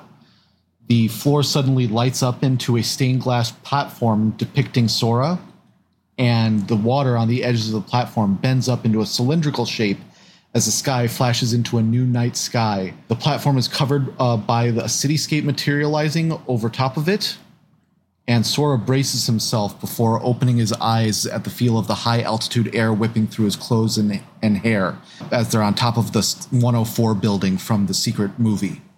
Hey, wait! I accidentally wandered this place and went through some trials. Then I was told to save Sora. Huh? Then what's with that weapon? Time to end this. Versus Yozora. But I want to mention the cityscape seems almost weirdly digitized in. Like, yeah, there's a lot of little computer scanning sounds. It kind of just comes down this wave of light. Mm-hmm. So now we have to fight Yozora. I got intimidated by his 20 health bars and instantly died, getting the bad ending. I just say that this scene is weird. Oh, it's so very. I don't look like this. Why do you call me this? And it's like, you are Sora? Wait, why are you using Sora's name? You are Sora? Great. Cool, I'm gonna save you, kills you. I'm gonna save the shit out of you. So the bad ending. Sora falls injured. Sorry, I don't lose. Sora crystallizes. I will save you. Yozora sees the final world and then wakes up in a car. I've been having these weird thoughts lately. Like, is any, of this for real, or not? not? None of this makes sense to me. Secret episode is now available to challenge at any time from the main menu. Enjoy seeing that. Enjoy seeing you die a lot. like, Yep. it's pretty damn fucking clear you are not meant to win this on your first go because, like, He almost say I my understanding is he almost sans cheaps you. Pretty much, like, his first attack is like a cheap little laser brigade, as I recall. I swear I read that he can use his desperation move at any point if he feels like it. Like his AI, you said some of that. I will talk about that for the real versus Yozora fight. And gonna say up front, this is the best fight in Kingdom Hearts, and it's not close. Unlike the Kingdom Hearts 2, where I ended up fighting Lingering Will before I did all the data battles, uh, which kind of was a mistake. I really should have done the data battles first because they it would have been a better build up. The build up of having all the data battles to get to this made it very good training for this, and it's like everything interesting about those data battles comes back for this one in one incredibly well designed fight. What? And so, what's the theme playing? Oh gosh, what is that theme? Uh, I want to say knocked something. oh, um, Noxflugel, Nightwing, Noxflugel. Oh, so it's Dick Grayson. This is Bloodborne. God damn it! Triple S grade, yes. Yes, yes, triple S, perfect, Perfect thing. Lloyd would approve. Can't make that reference yet. Okay. Matt didn't pay attention. Yes. I heard. anyway, so every data battle has followed the general design of Lingering Will, a phase demonstrating basic attacks, a desperation mode that you have to survive through and def- test your defense, and then a final phase that has harder versions of the attacks from phase one. Yozora is kind of the next step up from this. So while Lingering Will kind of like had a random pool of attacks that he pulled from, all the other data battles just like had a pretty set pattern.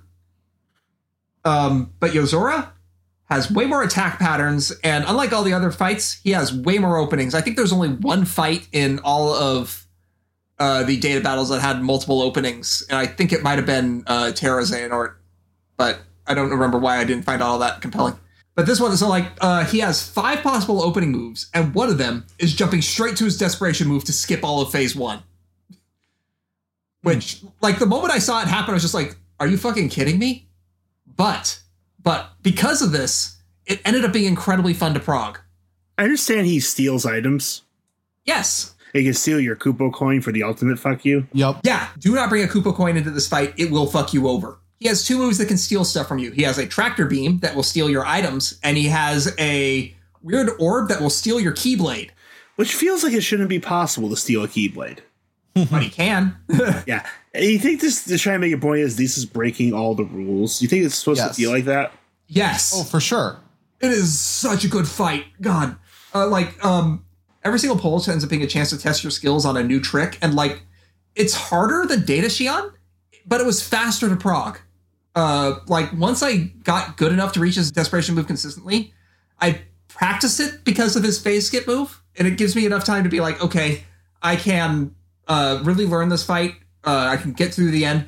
Like by the time I was like made it to the final phase, I was good enough that I finished it after only getting to the fifth visit to the final phase. Like this fight is a fucking masterpiece. Uh, God, I'm so excited to see what more they've got coming in Kingdom Hearts 4. So basically, I know I would never have gone near this fight. I just think it would never have worked. it, it, this fight is probably brutal even on normal, even Yeah. on beginner. Like, I mean, remember the data. I understand he's worse than the data fights, and I was dying at those horribly. yep. Mm.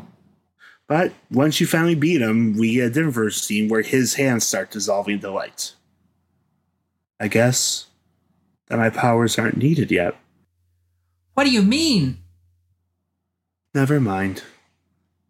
Hmm. He gives Sora a little smile before the world flashes white. Sora opens his eyes and he's standing in the final world again, and the last traces of Yozora float away. Commander! Commander! Zora slowly wakes up in the back of the car. Impressive, is it not? I've been I've been having these weird thoughts lately. Like, like, is, any, of this, for real or not? None of this makes sense to me. so those are the original lines from the very start of the game. It's like, oh no, the loop. Yep, it's a new game. Zora, phone. I've entered an endless recursion of time. God damn it. Oh god. And that's it for Kingdom Hearts 3. We're technically not done with the series, but holy shit. Yes. God. Uh, and, And, so, yeah, and we can even just put aside the Luxord, what the fuck? Because we've already said plenty about that. yeah, um, so the voice of the uh, guy that is Yozora's driver is Luxord. And you really don't get a good look at him, but it could be him. Like Yeah. I think you like you just barely see that it is someone with like uh like short crop blonde hair. I think we'll have more time to like talk about like what we think is coming in Kingdom Hearts next week because most of next week is going to be the uh, Melody of Memories, which has like five a five minute cutscene. and then we're just going to do kind of a retrospective on the whole series so far. and speculate about what's coming next, but mostly just have a bit of fun next week. It'll be a nice little cool down episode. I think this is the best game in the series, especially like Remind making the ending even better. I remember Yeah. a backlash against it. I I've heard people since blame the, the marketing and unfair fan expectations. Would you agree with I- those? I think unfair fan expectations goes a long way to explaining the problem. Like, um, Dream Drop Distance ends with uh, Master Xehanort announcing Keyblade Mania, and it, you had six years of people speculating what the heck is Keyblade Mania going to be. Holy shit! There's going to be giant keyblades running around and just punching Like- people. I don't. Yeah. Uh, I do really do mean like people had in their heads what they thought Kingdom Hearts 3 was going to be for 6 years and that much time is enough to make people just like imagine a version of the game is not that's not what they're going to get because unfortunately this game still had some problems in development like they had to change engines partway through. Which is always wild when a game survives that, to my to Yeah. my understanding. The fact that it came out in this state and is as good as it is like I think is quite a testament to it. Like I can understand like not liking some of the Disney worlds in this. We all had our own agreements and disagreements about what was good and what was not. Uh, And really, and I really think Remind is a sign that there was they definitely just kind of didn't get everything finished like they hoped, and that's kind of why Yeah. it ended up in that form, like all the extra ideas and so forth, and that's fine. But they still created like a core gameplay experience that I think was the most satisfying of all the experiences they've put for, for us. Um, like the things that work about the magic system from two, the uh, shot locks and and uh, form changes from Birth by Sleep, full motion. So horrified to read that apparently there was early plans they thought about using the command deck. I'm Oh, no. glad they didn't. Yeah, That would be bad. Oof. That would not work for this game. but yeah, so that's just we really got it all in two episodes to just blow through everything on just the these big massive final sections of this game. Yeah, the, there's a lot that happens. I think they made it pay off pretty well, especially once you include Remind. Oh man. Before Remind, I was just kind of like, yeah, that was a pretty good game. Game's a bit incomplete. It's still my probably my favorite, but uh, maybe other things are a bit I like a bit more. But after Remind, I'm like, this is the most Kino shit they've ever done. It's incredible. so I I love it. And so there's there's really just one more thing that remains for us to do, and we will get to it next week. Yep. Next week, let us see a recap in music form, which means honestly we won't be talking about much of it. Yeah. So remember, until next time, I'm Matt, I'm John. I'm Jared. And remember, a good story is best enjoyed with friends. Thank you for listening to Backlog Dialogues. If you're enjoying our deep dives and discussions, be sure to leave a five star review on the podcatcher of your choice. If you're really enjoying our deep dives and discussions, you can support us on Patreon at patreon.com slash backlogdialogues. If you'd like to hear more episodes, you can find our archives at backlogdialogues.com. Special thanks to Eli for our theme song. Kingdom Hearts and all associated trademarks are the property of Disney and Square Enix. Please support the official release.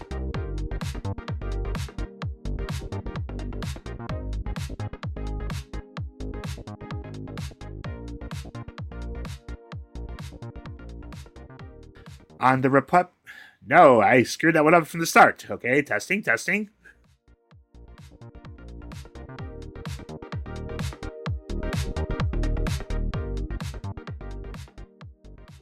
Time out real quick. Uh, for the bullshit, for the anecdotes of heap, please give Luke Luxord saying useless. It's all useless. Useless. useless. It's all useless. Time back in. Well, he's Sorry. he's got to I- face the black goats. I like. I mean, it's Ace Detective Luxord right now. So It's detective. anyway, go ahead. Sorry. Actually, no, it's me. Huh. Yeah, it's Xigbar line.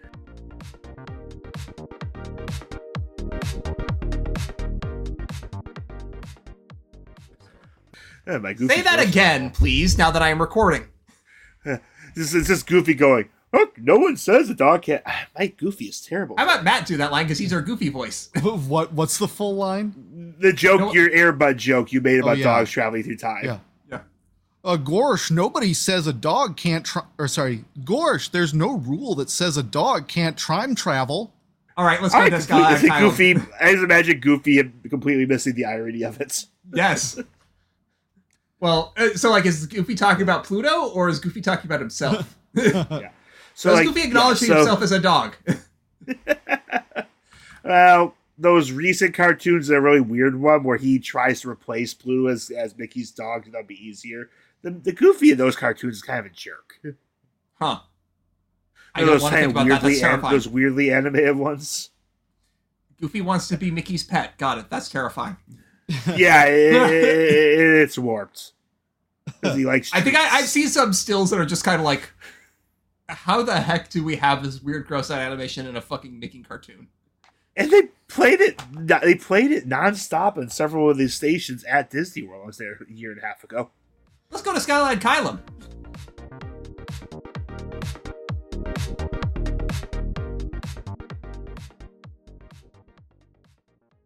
The last non-Nort is number eleven. Second Second to last. last. Second to last not. It's your second- notes, man. I know. Thank you for correcting me. I'm reading my notes too fast.